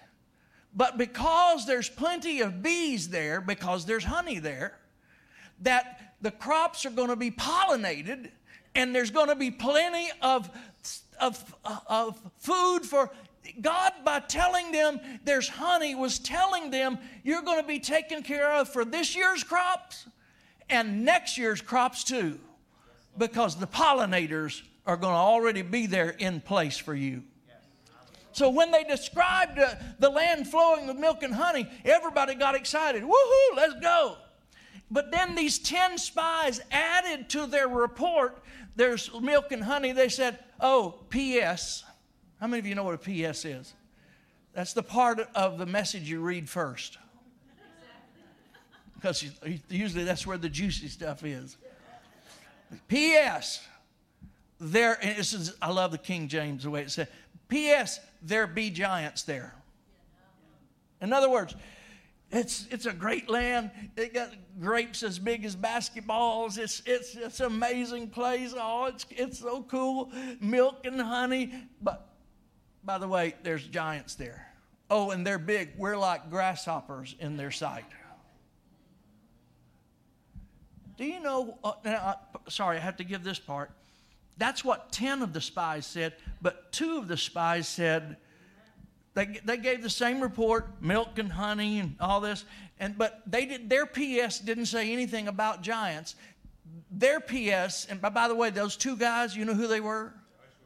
Joshua and, and Caleb, like Tommy and Chip, that Joshua and Caleb, these two. Their report said nothing about giants. It just said, "We are able." That's why I'm beginning to pick up on how unintimidated Joshua is. You know, he did not argue with those guys. He didn't say, No, you need new glasses. He didn't say there's not giants there. He, he, he didn't, he didn't, he didn't poo poo their report. He, he said, just said, I, I don't know what, what you're seeing, but I am not seeing anything that is unconquerable. They, they were looking at the same thing, and one saw a problem and one saw a promise. I,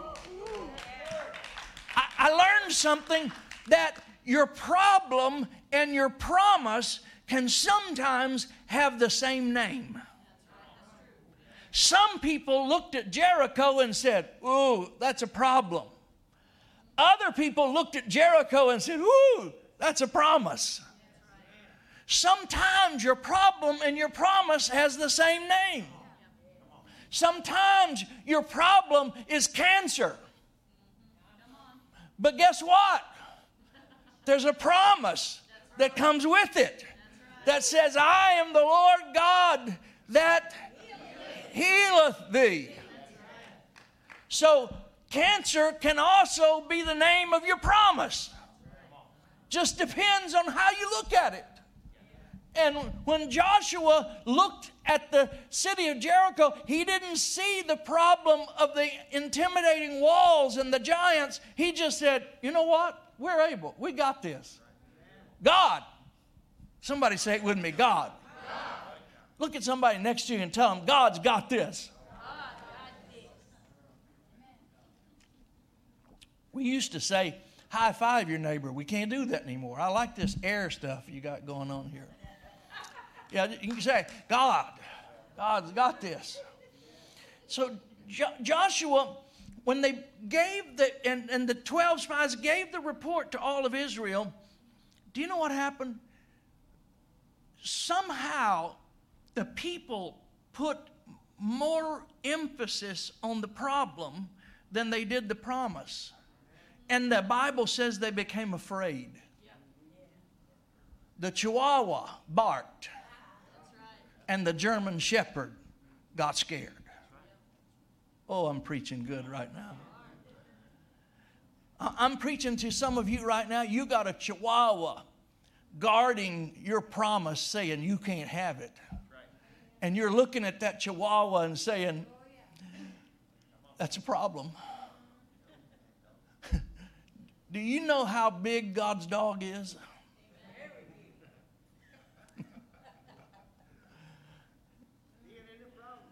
That's right. Say it, brother.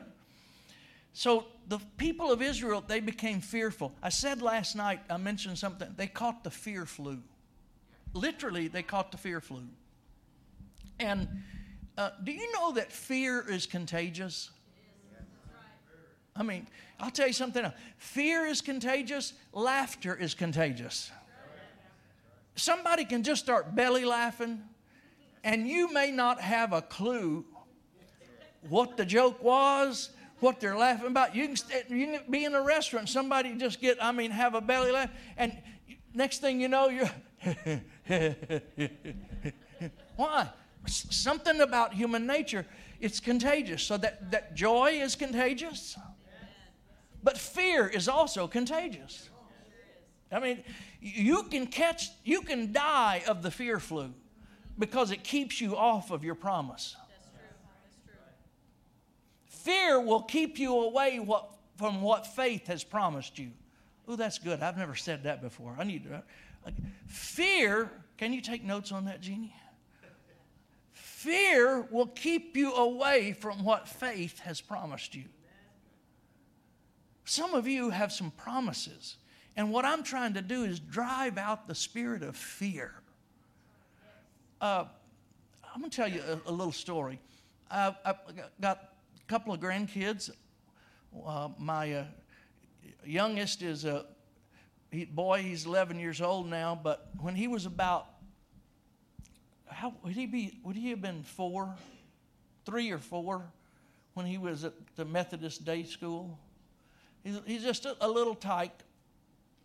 And I came, I, I love to pick him up there because, you know, he would tell me his adventures of the day. They stick him in the car seat and, and I'll say, hey, what'd you do that day? I'll never forget one day I picked him up. His name's Braxton. And I said, hey, what happened at school today? He said, I killed some bears. Just, just, this, you know, like, like that's what you do It's at the Methodist, United Methodist Daycare. You kill bears. I said, really? I'm going to play along with it and see the story. I said, you, you killed some bears? He said, yep, there were two of them. He named me and my buddy. I don't remember the name of the other little kid that was. Me and my buddy, we took care of them. That's, I mean, that was his word. We took care of them. He said, "We took." I said, "What you mean? What do you mean took care of them?" He said, "Well, so the other kids could play." You know, somebody's got to take care of the bears so the kids can play. So I said, "Well, just how did you take care of these bears?" He said, "Oh, we had a rope and a knife." But he said, Papa, you're going to get me a gun when I get big, right? Said, well, we, we'll see about that. But he was telling me how that, that they took care of the bears and they're dead. And that, you know, it was, I laughed. And uh, my dad was still alive then. And uh, I, I went to drink coffee with my dad that afternoon. And I was telling my dad, that's his great grandfather, I was telling my dad the story about Braxton the bear hunter and uh, we were laughing and chuckling about it. And at that very moment, my daughter, who is Braxton's mom, happened to stop by my dad's house with Braxton and his uh, two year two year older than him. Uh, she would have been five, six. Uh, her, his sister.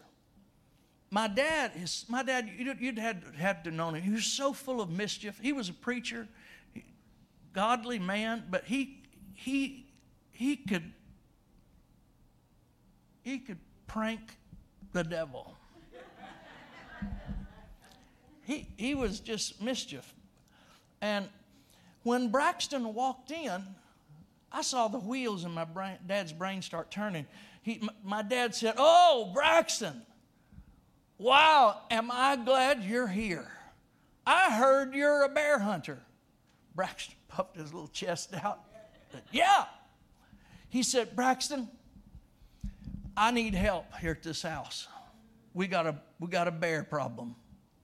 And he pointed down a hallway that just my mom and dad lived in that four bedroom house, and so they didn't use that, that end, and so the light stayed off, you know, and there's a bedroom down there that the lights were already always off and door closed usually. And he said, Braxton, you know that bedroom down that dark hallway? Do you know why we don't use that? There's a bear in there. And he pointed at me and he said, Your grandpa, I've begged him to take care of that bear. And he, he won't do it. He can't, he, he just won't do it. He said, And now I, I am so, thank God we have a bear hunter. Braxton, will you take care of that bear for me down there? And he said, Yeah, I'll do it. And he went over, they kept a little basket of toys behind the couch, and he's rummaging around in there looking for something to help him take care of the bear. And the only thing he can find is a pink jump rope. So he comes dragging it behind him, a pink jump rope. And he's, he actually, he starts, he starts about one step down that hall, and then he grabbed, his sister was not far, and he grabs his sister, like, I might need some help with this bear. He said, I had a buddy at school, I need, and he grabs his sister's hand, you come help. She said, okay. And my dad got up and is walking behind them, and they're walking down that long, dark hallway. And my, my dad starts describing the bear. He said, Oh, you sh- wait till you see him. He's huge. He's slobber coming out of his mouth. You should see his eyes, they glow red in the dark.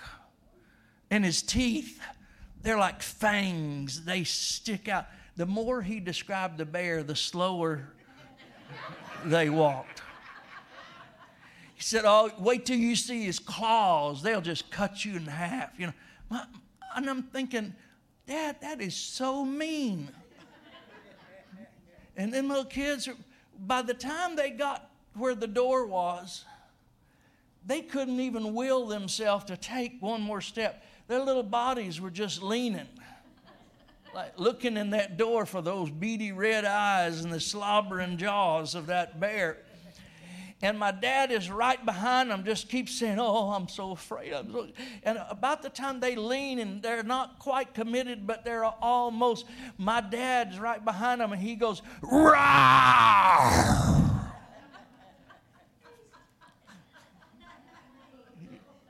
Can you imagine what happened? First thing that happened is his sister turned on the red lights and the siren. And she let out a howl that sounded like a whoa! And she started trying, and my dad's pretty big, blocking the hallway. I, I, that little girl tried to climb the wall. And she wound up knocking my dad down, knocking his glasses off. He's a big, look like a turtle on his back. He's just laughing so hard. Wow! And she's running. And Braxton, the bear hunter, hesitated for just a moment. Like, okay, I've done this before. I, I got, and then it's, you can see in his mind, he said, wait a minute. That one was my sister.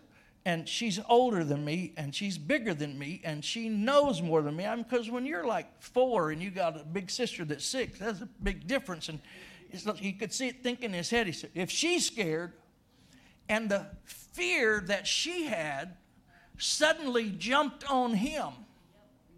He threw down the jump rope and trampled right on. He started at my dad's feet and just ran right up him, planting his feet right on his forehead. And my dad is over there laying on the ground and he can't get up and he, he's, he's 80 years old at that point and he, he, he, there's not anything for him to grab to roll over. And all of us just said no you're going to have to get yourself up from there some way or the other because that was mean what you did. I went to pick Braxton up at school later and I, I asked him when he got in the car I said, Did you kill any bears today? He said, Papa, I don't do that anymore. and to this day, if I ask him about bears, he will still say, he's 11 years old. He said, Papa, I don't do that anymore. and he would, he would, sometimes he would say, Papa, don't rile me. I said, What do you mean, rile? He said, When you go rile, don't do that it's, it permanently affected that little guy.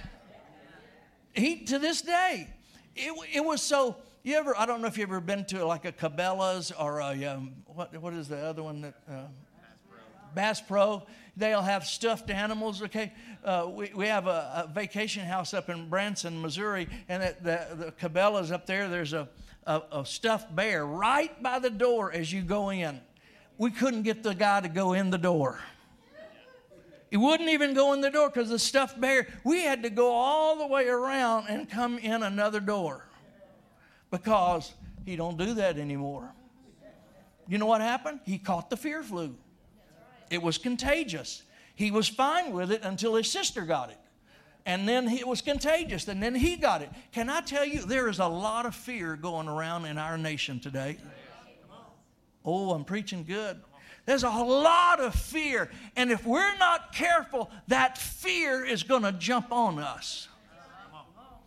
And the Bible said when those people became, became afraid, remember I talked about how God said, okay, maybe you're not ready yet. Take another loop around the wilderness. You know what the Bible says about the, those people? simply says this, real quick. It says, and they all died in the wilderness.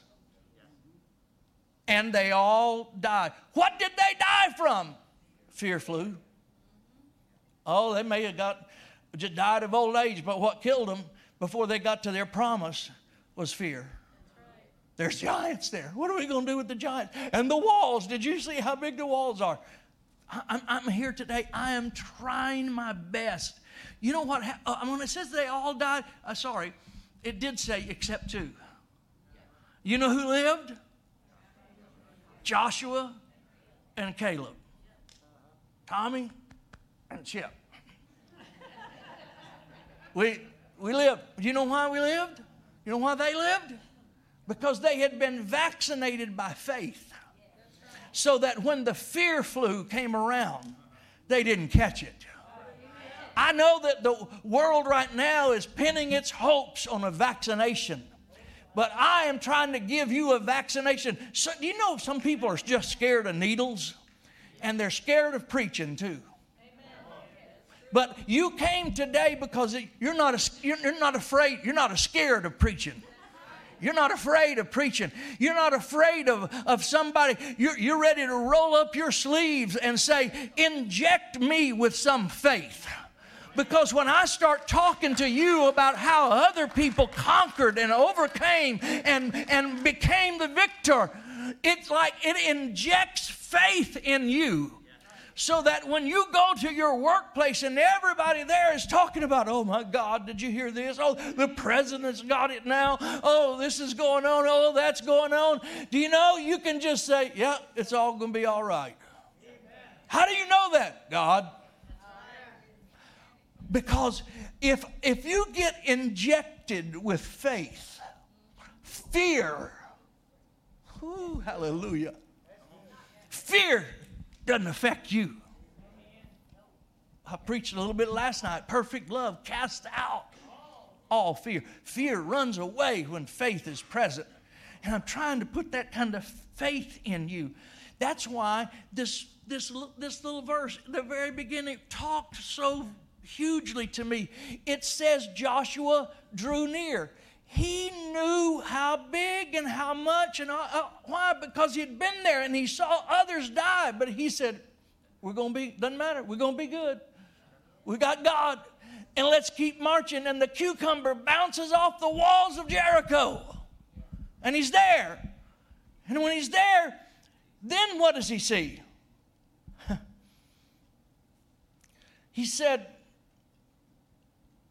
he saw a man. Oh, first of all, I knew it was. The, the verse said, can you put verse 13 up? It says that when he was by Jericho, he lifted up his eyes and looked. You know what that means in the Hebrew? That means he did this.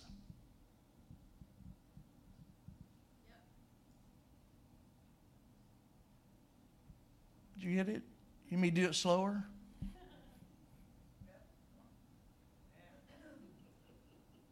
Have you ever encountered a problem that was so big that when you got there, you had to look up at it?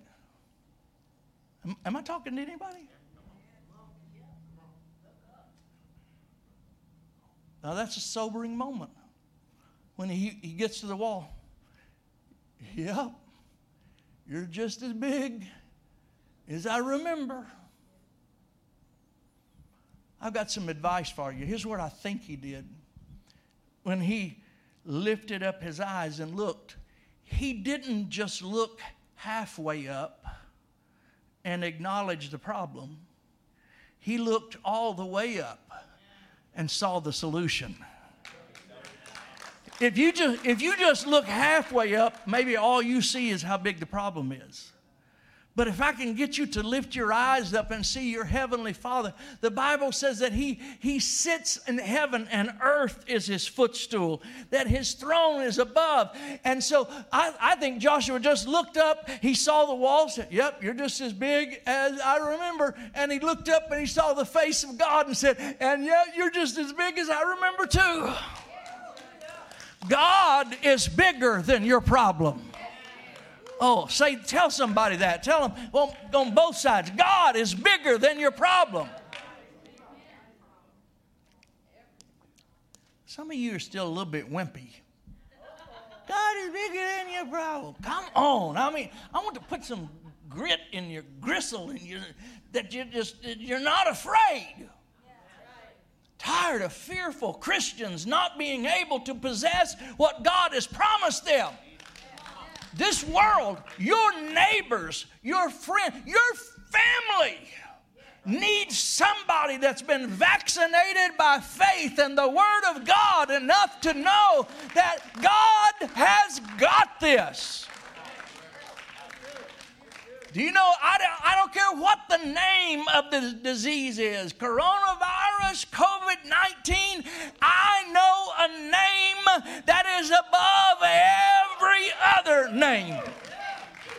In other words, if you can name it, he can top it.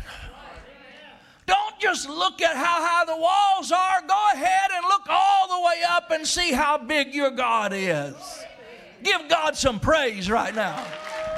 Hallelujah. And he looked up. And the next thing it says is there was a man standing there. Now, now, I want you to understand. He's walking toward this wall. Here's a lesson for you you cannot conquer what you do not confront. Ooh, good preaching. You cannot conquer what you do not confront. Some people never conquer anything because they never confront anything, they run from it. And so they say, How does everybody else? You know, sometimes how you get to victory, just don't give up. I'm not quitting. I'm, he said, That's mine. I'm marching toward it. I am not afraid. Greater is he that is in me than he that is in the world. Vaccinate yourself with that word of God. Joshua, Joshua is walking up to this wall. Do you know what else we know? He's 80 years old by this point. Bible tells us. In, in this aspect, there's a chapter later, I think it is, it tells us how old he was. And, and he looks up at the wall, and the next thing the Bible says, and there stood a man over against him. Am I preaching to anybody that's ever had something come against you? What that means is there's a man opposite him. And then he describes that man, Pastor, and he said the man had a sword in his hand. Uh, the, the sword was not here, it was here. He already had it out. Now, I want you to think about this. We know from the story, we just read it, we know that's like an, an, an angelic being, an angel from heaven, a warrior angel. I like to think it's a, um, uh, Michael, the war, warring angel, is always pictured with a sword. I, I don't know who it, but it's some, some being from heaven. And it's got, we know that. But do you understand that Joshua did not know whether that man who was against him was the enemy or not? And the reason I know that he was not aware whether he was a friend is he asked him, Are you a friend or an enemy? I want you to get a mental picture of this. I want you, let, let's, let's just re- replace things, okay? In those days, the sword was the most technologically advanced close combat weapon of its kind. In, in modern days, it's not a sword anymore, it's a pistol, right? Okay, so I want to replace the sword with somebody waving a pistol around. Now, what would you do if you saw somebody waving a pistol around? Stand, oh, by the way, standing in front of locked doors. Because the first chapter, first verse of chapter six, like right- after this is right at the end of Joshua, the first verse, they can throw it up there. Verse one of chapter six says, And the gates of Jericho were shut up tight.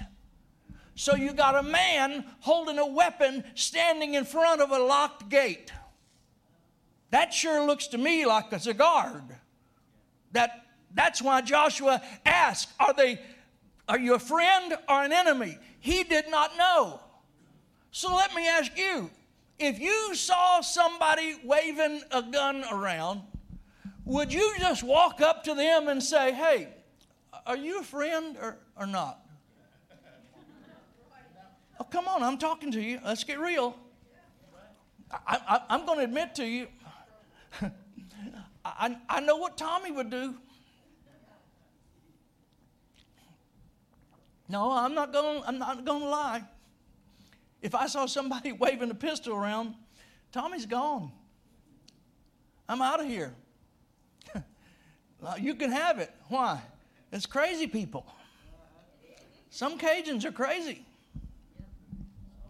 You see somebody waving. To be honest with you, even if I knew it was a good guy, if I saw a policeman pull out his firearm, I'm, I'm gone. Why? There's something bad going down.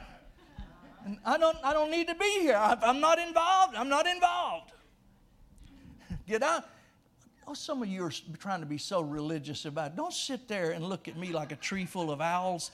You know as well as I do, you'd be running as best you could. You might be throwing flip flops left and right, but you're going to get out of there. Why? Because he's got a gun and he's waving it around. But did, did you see what my man, my, my, my man Joshua does? He's not only not intimidated by the walls, but he's walking up. And the, you know what's interesting? The Bible does not say that Joshua even had a sword in his hand. You know what I'm learning from that, Pastor? A man with a promise in his heart is more powerful than a man with a weapon in his hand. No weapon formed against us will prosper. Hallelujah. You can be victorious. Oh, high five somebody again and say, I refuse to be intimidated. Turn, turn and tell somebody, you, oh, no, no, here's what to tell them. Turn and tell somebody, you don't intimidate me. I saw that. I saw that. He would not turn toward her and say that. I didn't either. Smart man. But somehow this spirit of fear can just get on us. I'm trying to preach it off of you today. He was not intimidated. And remember, I said Joshua is 80 years old. He is no spring chicken. This is no testosterone fueled teenager. This is an 80 year old geezer.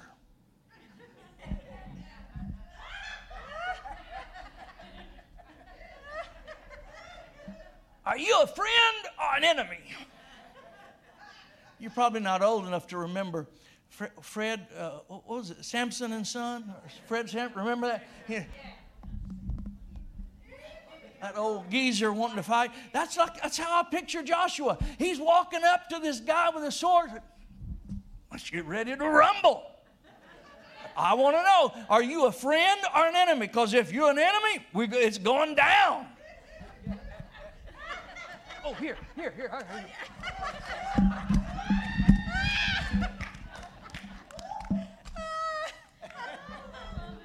You got the picture now.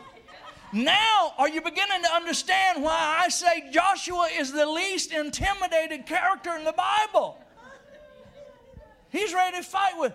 And, and, and the fact that, remember, this isn't a heavenly being, okay? This isn't, uh, I, the Bible doesn't say it, but I think it's an angel, okay? A heavenly angel.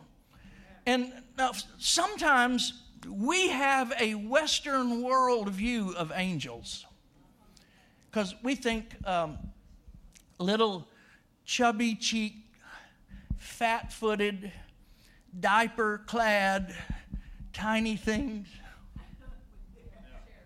waving their February 14th wings. And that's our idea of an angel.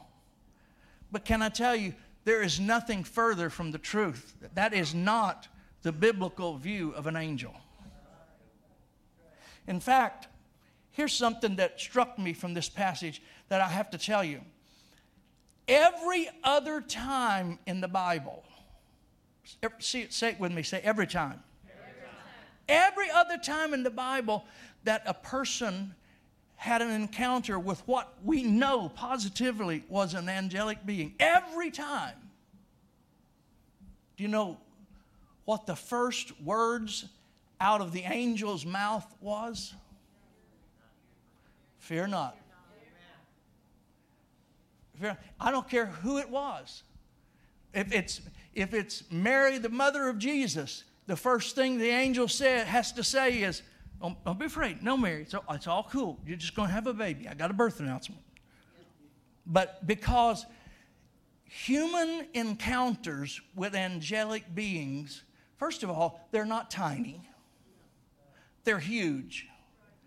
And they're not cuddly, they're scary. They're, very intimidating. Eh, but my man Joshua is the only, I've, I've done my research, he's the only character in the Bible that when he has an encounter with this angel, that the first thing out of the angel's mouth is not, fear not. In fact, the angel has to say, No, no, no, no, I'm on your side, little man.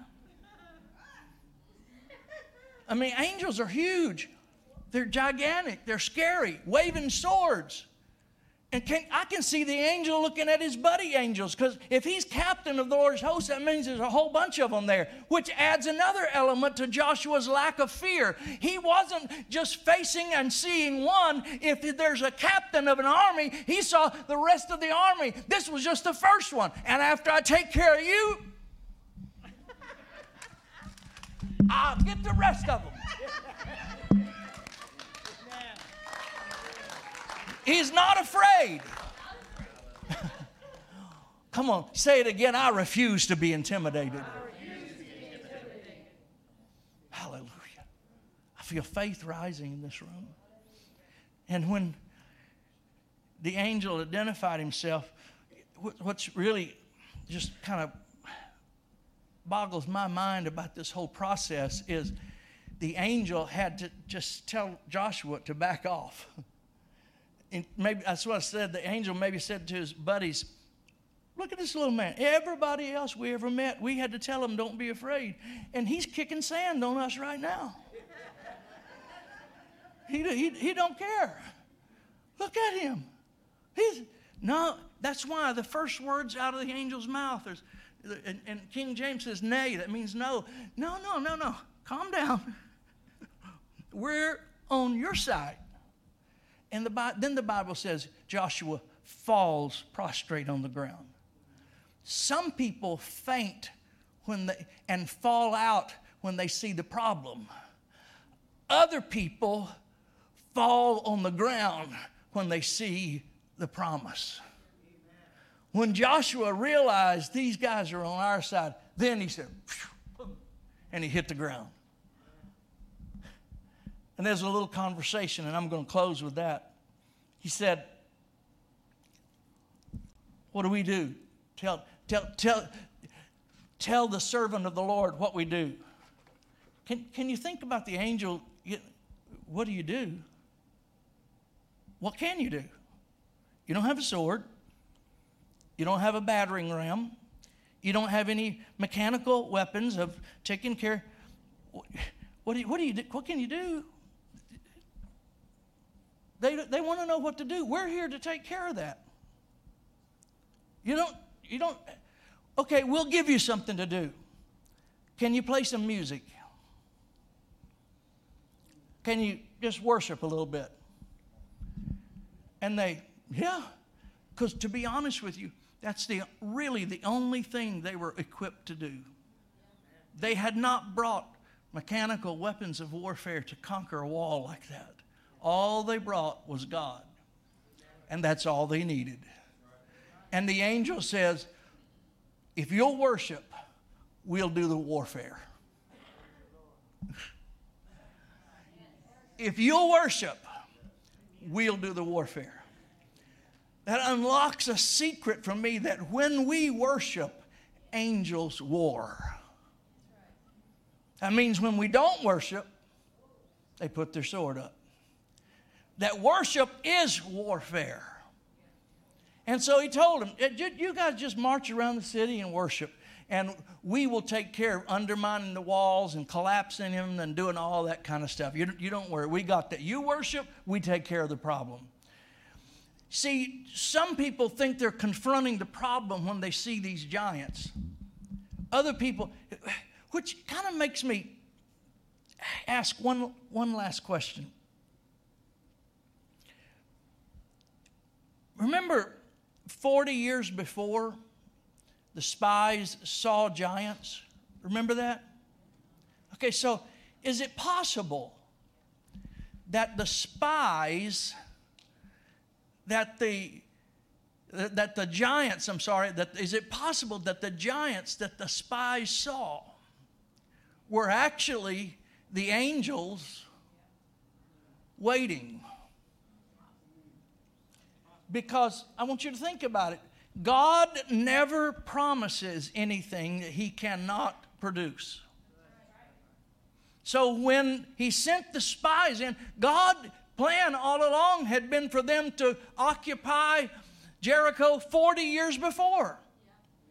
In fact, he had already made the preparations. In my opinion, what God did is when they approached the river, God said to a battalion of angels, Go station yourself around Jericho. And when my people get close and approach it, reveal yourself to them and take over the city. So I want you to think how long do you think those angels had been waiting there for somebody to believe enough to march on the city? That means you got some unemployed angels. I'm preaching to some of you. God's promised things that you haven't yet possessed. That means you got angels camped out around your problem, waiting. They're, what are they doing? Sipping coffee, sharpening their swords, saying, When will somebody believe enough? Those angels were bored out of their mind. When will some, for 40 years we've been stationed here. Some of you, God's got a promise for you, and you've been saying, when, when, when? And God, God's saying, March, March, March. Uh, I, but it's big. I know. Acknowledge its size, but keep marching. Come on, you guys, you, you got to understand. To not acknowledge its size, you can't say, oh, the walls are small. No, they're not. They're big. Some people's idea of faith is works like this. Like, you know, let's say, for example, you got a headache. Now, I know all of y'all are so saved and sanctified, you don't ever get headaches. But sometimes I get a headache. I and I never get little headaches. Ask my wife, they're always big. Because, you know, when, when a man gets it, it's big. That's what my wife says. Why do men, it's always, they're the worst complainers. I don't have little headaches, I got big ones. So you have a headache. Now, this is some people's idea of faith. You, you just say, I don't have a headache. My, my head doesn't hurt.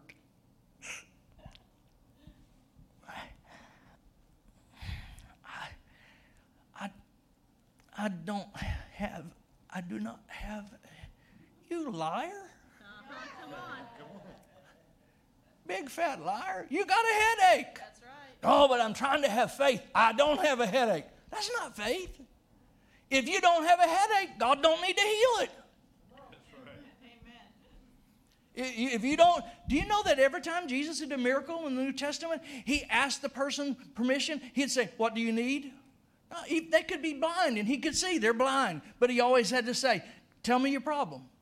If you don't acknowledge that you have the problem, he is incapable of taking care of it. And if you if you just have, oh, it's just a little headache, okay, I'll give you a little healing. It's just a little cancer. Oh, I'll give you a little healing. No, I'm sorry. I don't want a little healing. Anybody here want a little healing? No, I want a big healing. I want a miracle healing. So it's okay to acknowledge how big your problem is. Joshua said, I know how big the walls are. Don't minimize your problem, maximize your God. Hallelujah. Write that down too. Don't minimize your problem, maximize your God. God is bigger. I'm trying to inoculate you. So Joshua falls out. He and these, as I said, is it possible that the giants that the unbelieving spies saw were actually the angels? You think about that. I know that Bible says that the angels of the Lord camp around about those who fear him. That's defensive, okay? That's the angels around you. This tells me that God has offensive plans also.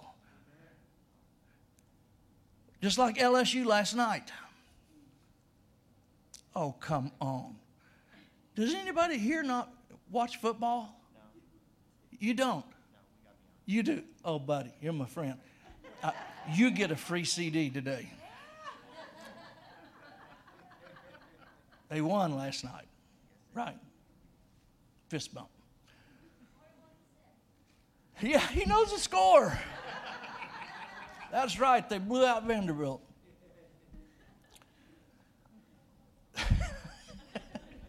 so cute. I love it. But you, you, get, you just have to understand you can have a big problem, but you got a bigger God. And you got angels that are camped out around your problem before you ever get there. You, your problem may not be until you have the appointment with the attorney or the doctor on Wednesday. But do you know that you already into the future, you have angels camped out around your problem before you ever arrive. Only you won't know that they are angels that are for you if you don't walk up on it. Because if you stand at a distance, they may look like giants that are against you until you walk up. And this was a revelation to me because most of the time in the Bible, when they talk about giants, they're the enemy. And as I began to read this, God whispered, He said, Not every giant is against you. I have some giants that are for you. Some of you have giant warrior angels standing around what you're facing. And all you got to do is walk up to it to activate them. Hallelujah. Joshua said, Well, okay, what do I do right now? It's interesting what the angel said. Take off your shoes, take them off. Ground your stand on. What did he say? Holy. Okay, so do you know what the word holy, literally, the, the, the meaning of the word holy means set aside for God, set apart for God, belongs to God. That's what holy. If something is holy, belongs to God. So the, the, the, the angel, the giant angel with the sword in his hand, said, The ground you're standing on already belongs to God. Joshua, you think you're still standing on the problem, but you're already standing on the promise. You just don't know it. I'm preaching to some of you until, until the revelation of it comes. You may not know. You're already on your promise, and you, you just, it- it's a matter of it. Take your shoes off. The ground you're standing on already belongs to God.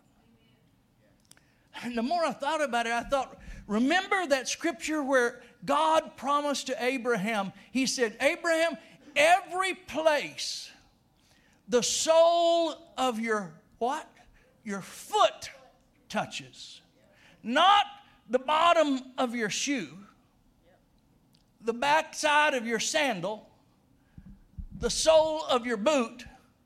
He said, every place the sole of your foot touches. So maybe, maybe, maybe that's what the angel was telling Joshua. Uh, we just need you to touch it. Because if you touch it, we can take it.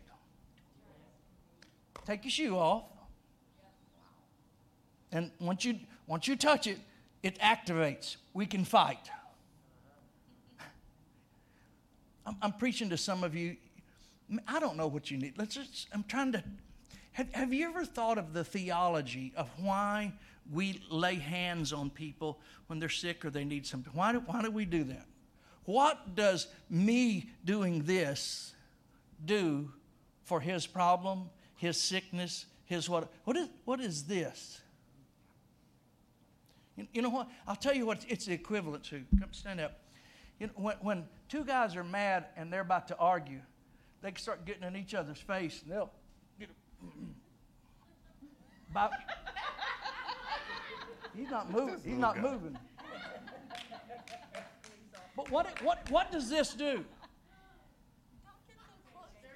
I'm not, we're trying, we don't have on masks, but we're anointed right now. That's it. You know, this tells him We fixing to I'm not intimidated. We fixing to fight. You, you, you, you picked a fight. Am I right? Thank you.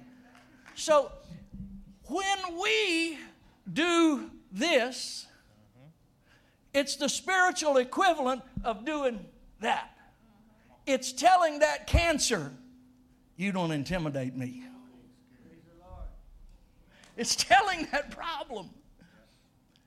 Why? Because there's something that activates thing about the power of touch.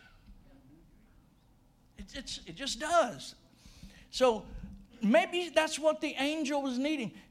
Maybe you need a car. Let me give you a direct example of what you need a car. You got. You ever had one of those cars that even after you turned it off, it kept running? Oh, I've had them. You got to shoot it to kill it almost. I mean,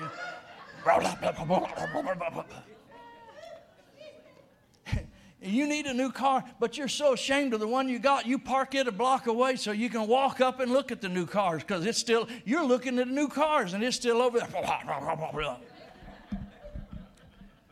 Here, here's what you do you may not have the money. You, you, may, you may not, you may think it's, uh, I, I'm- I can't, it's just too big, can't do it. That's okay. Go look. And while you're looking, just do this.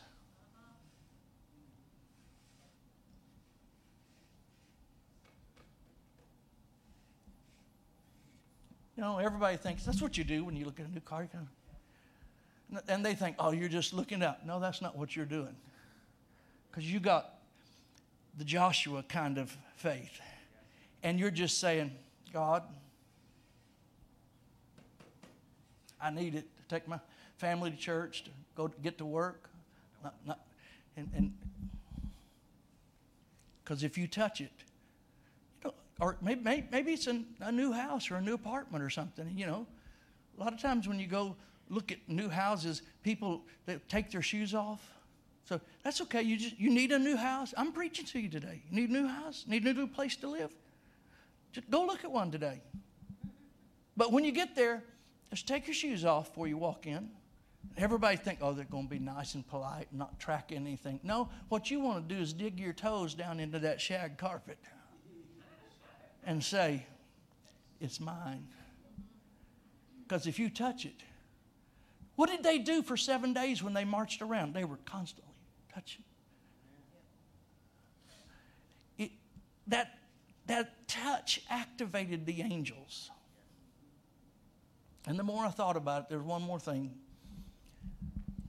When you get home from this service from this long winded preacher who preached way too long, when you get home and you walk in your house, what's the first thing you're going to do? I'm sorry? Take your shoes off. Why, why, why are you going to do that? Because it's your house. Maybe that's what the angel was telling Joshua. Joshua, take your shoes off. You're home. This is yours. Relax. God's got it. Stretch your hands toward me right now. I just want to pray over you. Father, I thank you for this incredible bunch of people down here that I've never met. I feel my, my spirit is connected with them, and you, you prompted my heart today to preach on faith.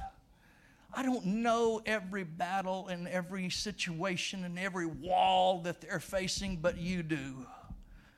I just pray that the faith of Joshua flow through their veins. I, I vaccinate them with the word of God today. I have, I have given them an IV full of God's word, and I speak it into existence in their lives. Giants no longer are against them. Walls start tumbling down and problems start being solved. I speak it in the name of Jesus. Everybody say amen. Give God some praise. Hallelujah. I'm done. Did the word of God come alive in your heart? Did it? Did it did I help you today a little bit? You going to let me come back? I'm afraid to look at You don't want to look at that. You don't want to look at it. Oh my God. Is it all right? I just had you hadn't you didn't just need a vaccination, you needed an IV. And it took a while to put it in. You had to wait all that to get in. But you are you are full of faith now. Amen. Love you, Pastor. Thank thanks for letting me come. Maybe, maybe Love you too. Thank you. You can turn this thing down. Hey, put that verse back up there because, man, I was taking so many notes over there, but there was one thing. I had this visual picture, and you almost ruined it with that. Just totally wiped it away. But this is video, and I'm going to cut that out and send it to you. You can put that on your blooper reel one day. Oh, gee, I don't know. We may have to edit that. No, I just one thing I just kept noticing over and over is it came to pass when Joshua was by Jericho, he lifted up his eyes and looked.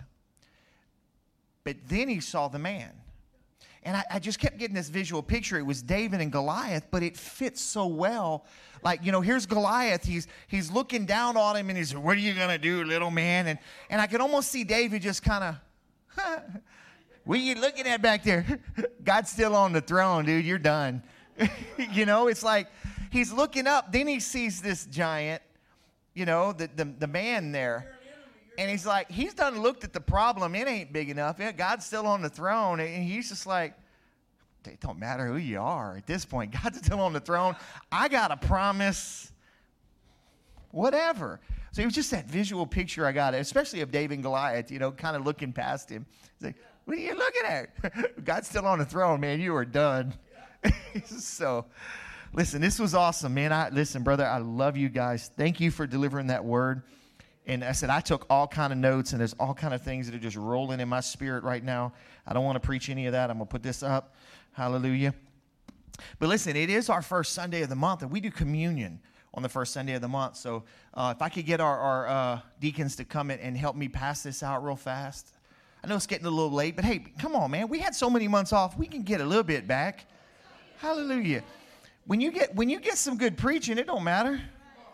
So, hallelujah. I need somebody else. Anybody else got another one? Uh, yeah. Oh, okay. Okay. I'm just gonna slide this over for a minute.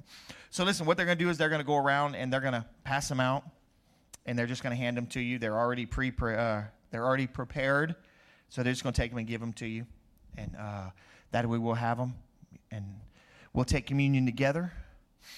Um, man, so many visual pictures in there. You know, see the gun, he goes take off running and all. I don't know, I can't run like that. Actually, I was thinking of certain people in here I know, and, and I was just like, yeah. You know, I know they're not going to run. They're not going to run. But listen, we've got to be men and women of faith. Period. Cut dry. especially right now. I've been preaching about faith for months. You know, and, and, and is it a lack of faith to wear a mask? I don't think so. Because that would mean it's a lack of faith to wash your hands. Well, you need to wash your hands. They're dirty. Just saying. The Bible says wash your hands anyways. And you know what? I've got my mask, and you know that. I got my hand sanitizer right here. And, and when people come up to the altar, I look like a priest. I, I dip my, I pour it in there. I dip my hands. I clean it. I put some oil. I pray. And and now the one thing y'all don't realize is, do y'all know how bad this sanitizer really smells? Okay, so so imagine I dip my hands in it, and there's a little bit of oil on it, and the oil makes it stick. And so I use a rag, but it doesn't take it all the way off. And then I do it again, and I do it again, and I do it again. And, and after about 10 people, it becomes thick, and I can feel it. And then I accidentally get my hand close to my face, and I'm like, oh, Jesus. That's why when we have those kind of services, the first thing y'all see me after service, I run straight to the bathroom to wash because my hands reek of that stuff. so, but you know what? I believe in the laying on of hands. Matthew 18 and, and 19, or is it 19, 18? I get it confused, you know? Any two agreeing as touching. I believe the laying on of hands. I believe there's power in it. So, amen. Thank you, brother. Thank you. Everyone have one that, that was wanting one? Oh, I'll get it. Go ahead. You got yours? Okay. Okay. Oh, I serve y'all. Y'all don't serve me. Sorry, just an old habit. Everyone have one? Anybody want one that did not get one? Amen. This is always the fun part. Okay, there we go. Here you go. This is always the fun part. I really don't like these cups, but they're more sanitary, so that's why we use them. Because it's really hard to do all this with one hand. So, hallelujah. Now, listen, if you're visiting with us, I allow the children, I allow the parent to make the decision if the child can, can take communion with us or not, because the only requirement I see in the Word of God is they were at the meal. And I believe the children need to know how we do things as believers. So I let the parent make the decision if the child is going to partake or not. You don't have to be a member of this church. You get to partake. And most of y'all know that already. Amen. Well, listen, so during, during the meal, at one point, Jesus stopped and he pulled the bread and he began to teach. And, and I'm not going to go into all of that, but you know that the, the bread, the bread represents his body. There was always a breaking of a bread during a covenant. There, there was all kind of different different aspects of the bread, but the one the one aspect I always ping on when I think of the bread was his body on the cross. Because his body was broken that I might be healed. And remember, there was a sickness that had got into my family at one point. We, we were all living in one room of a house. We, we were sharing a room of, of a friend while we were rebuilding a trailer. And we all got sick. There's four of us in that one room. And we couldn't get rid of it. And I ran across some bread, kosher for Passover, it said. And every day I would give the bread and I would break it and I would say, Thank you for your healing. And I did that a couple times a day to my family, and that sickness was gone. I believe in that. So, you know what? Today, as we partake of the bread, what you're saying is, I receive that healing. I receive that health. I receive his body being broken and beaten for me. I receive it. So let's partake of the bread together today.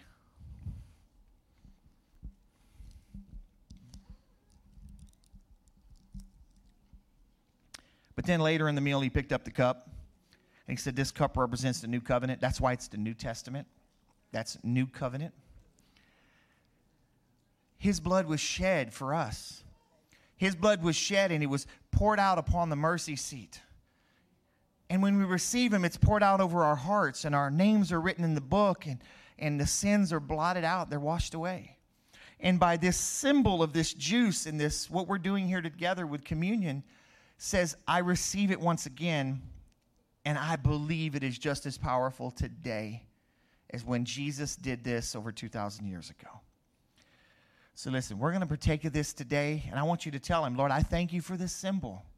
I thank you for the opportunity to remind myself. And as I'm drinking it, I'm reminding my body that his blood has washed me. Let's take it the juice together. Father, I thank you for this symbol. Lord, as, I, as I always ask, never let us take this lightly. That something so simple is so powerful. Lord, I pray for your people today, God, that there will be health in their bodies, there will be strength in their minds, clarity. Their ears will be open, their eyes will be ready to see. Lord, I thank you that your blood has washed us and has cleansed us. Lord, give us the power through your Holy Spirit as you have to go out into this world, but do not let us cower down to intimidation and fear that is false evidence appearing real. We walk by faith and by power of your Spirit. Lord, I bless our brother and sister here today that you would continue to protect them. Open doors, Lord, as you have for so many years. Continue to use them, Father, in the ministry, touching so many lives.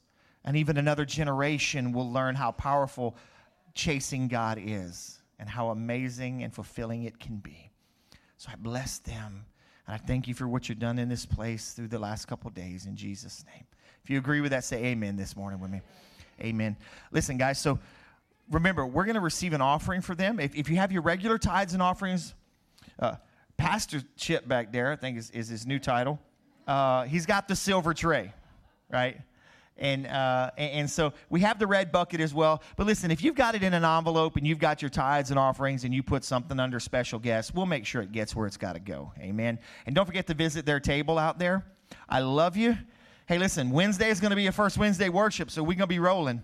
So y'all come back Wednesday and be here with us. I love you. Thank you. Y'all love on them a little bit as well. And God bless you. And uh, hallelujah.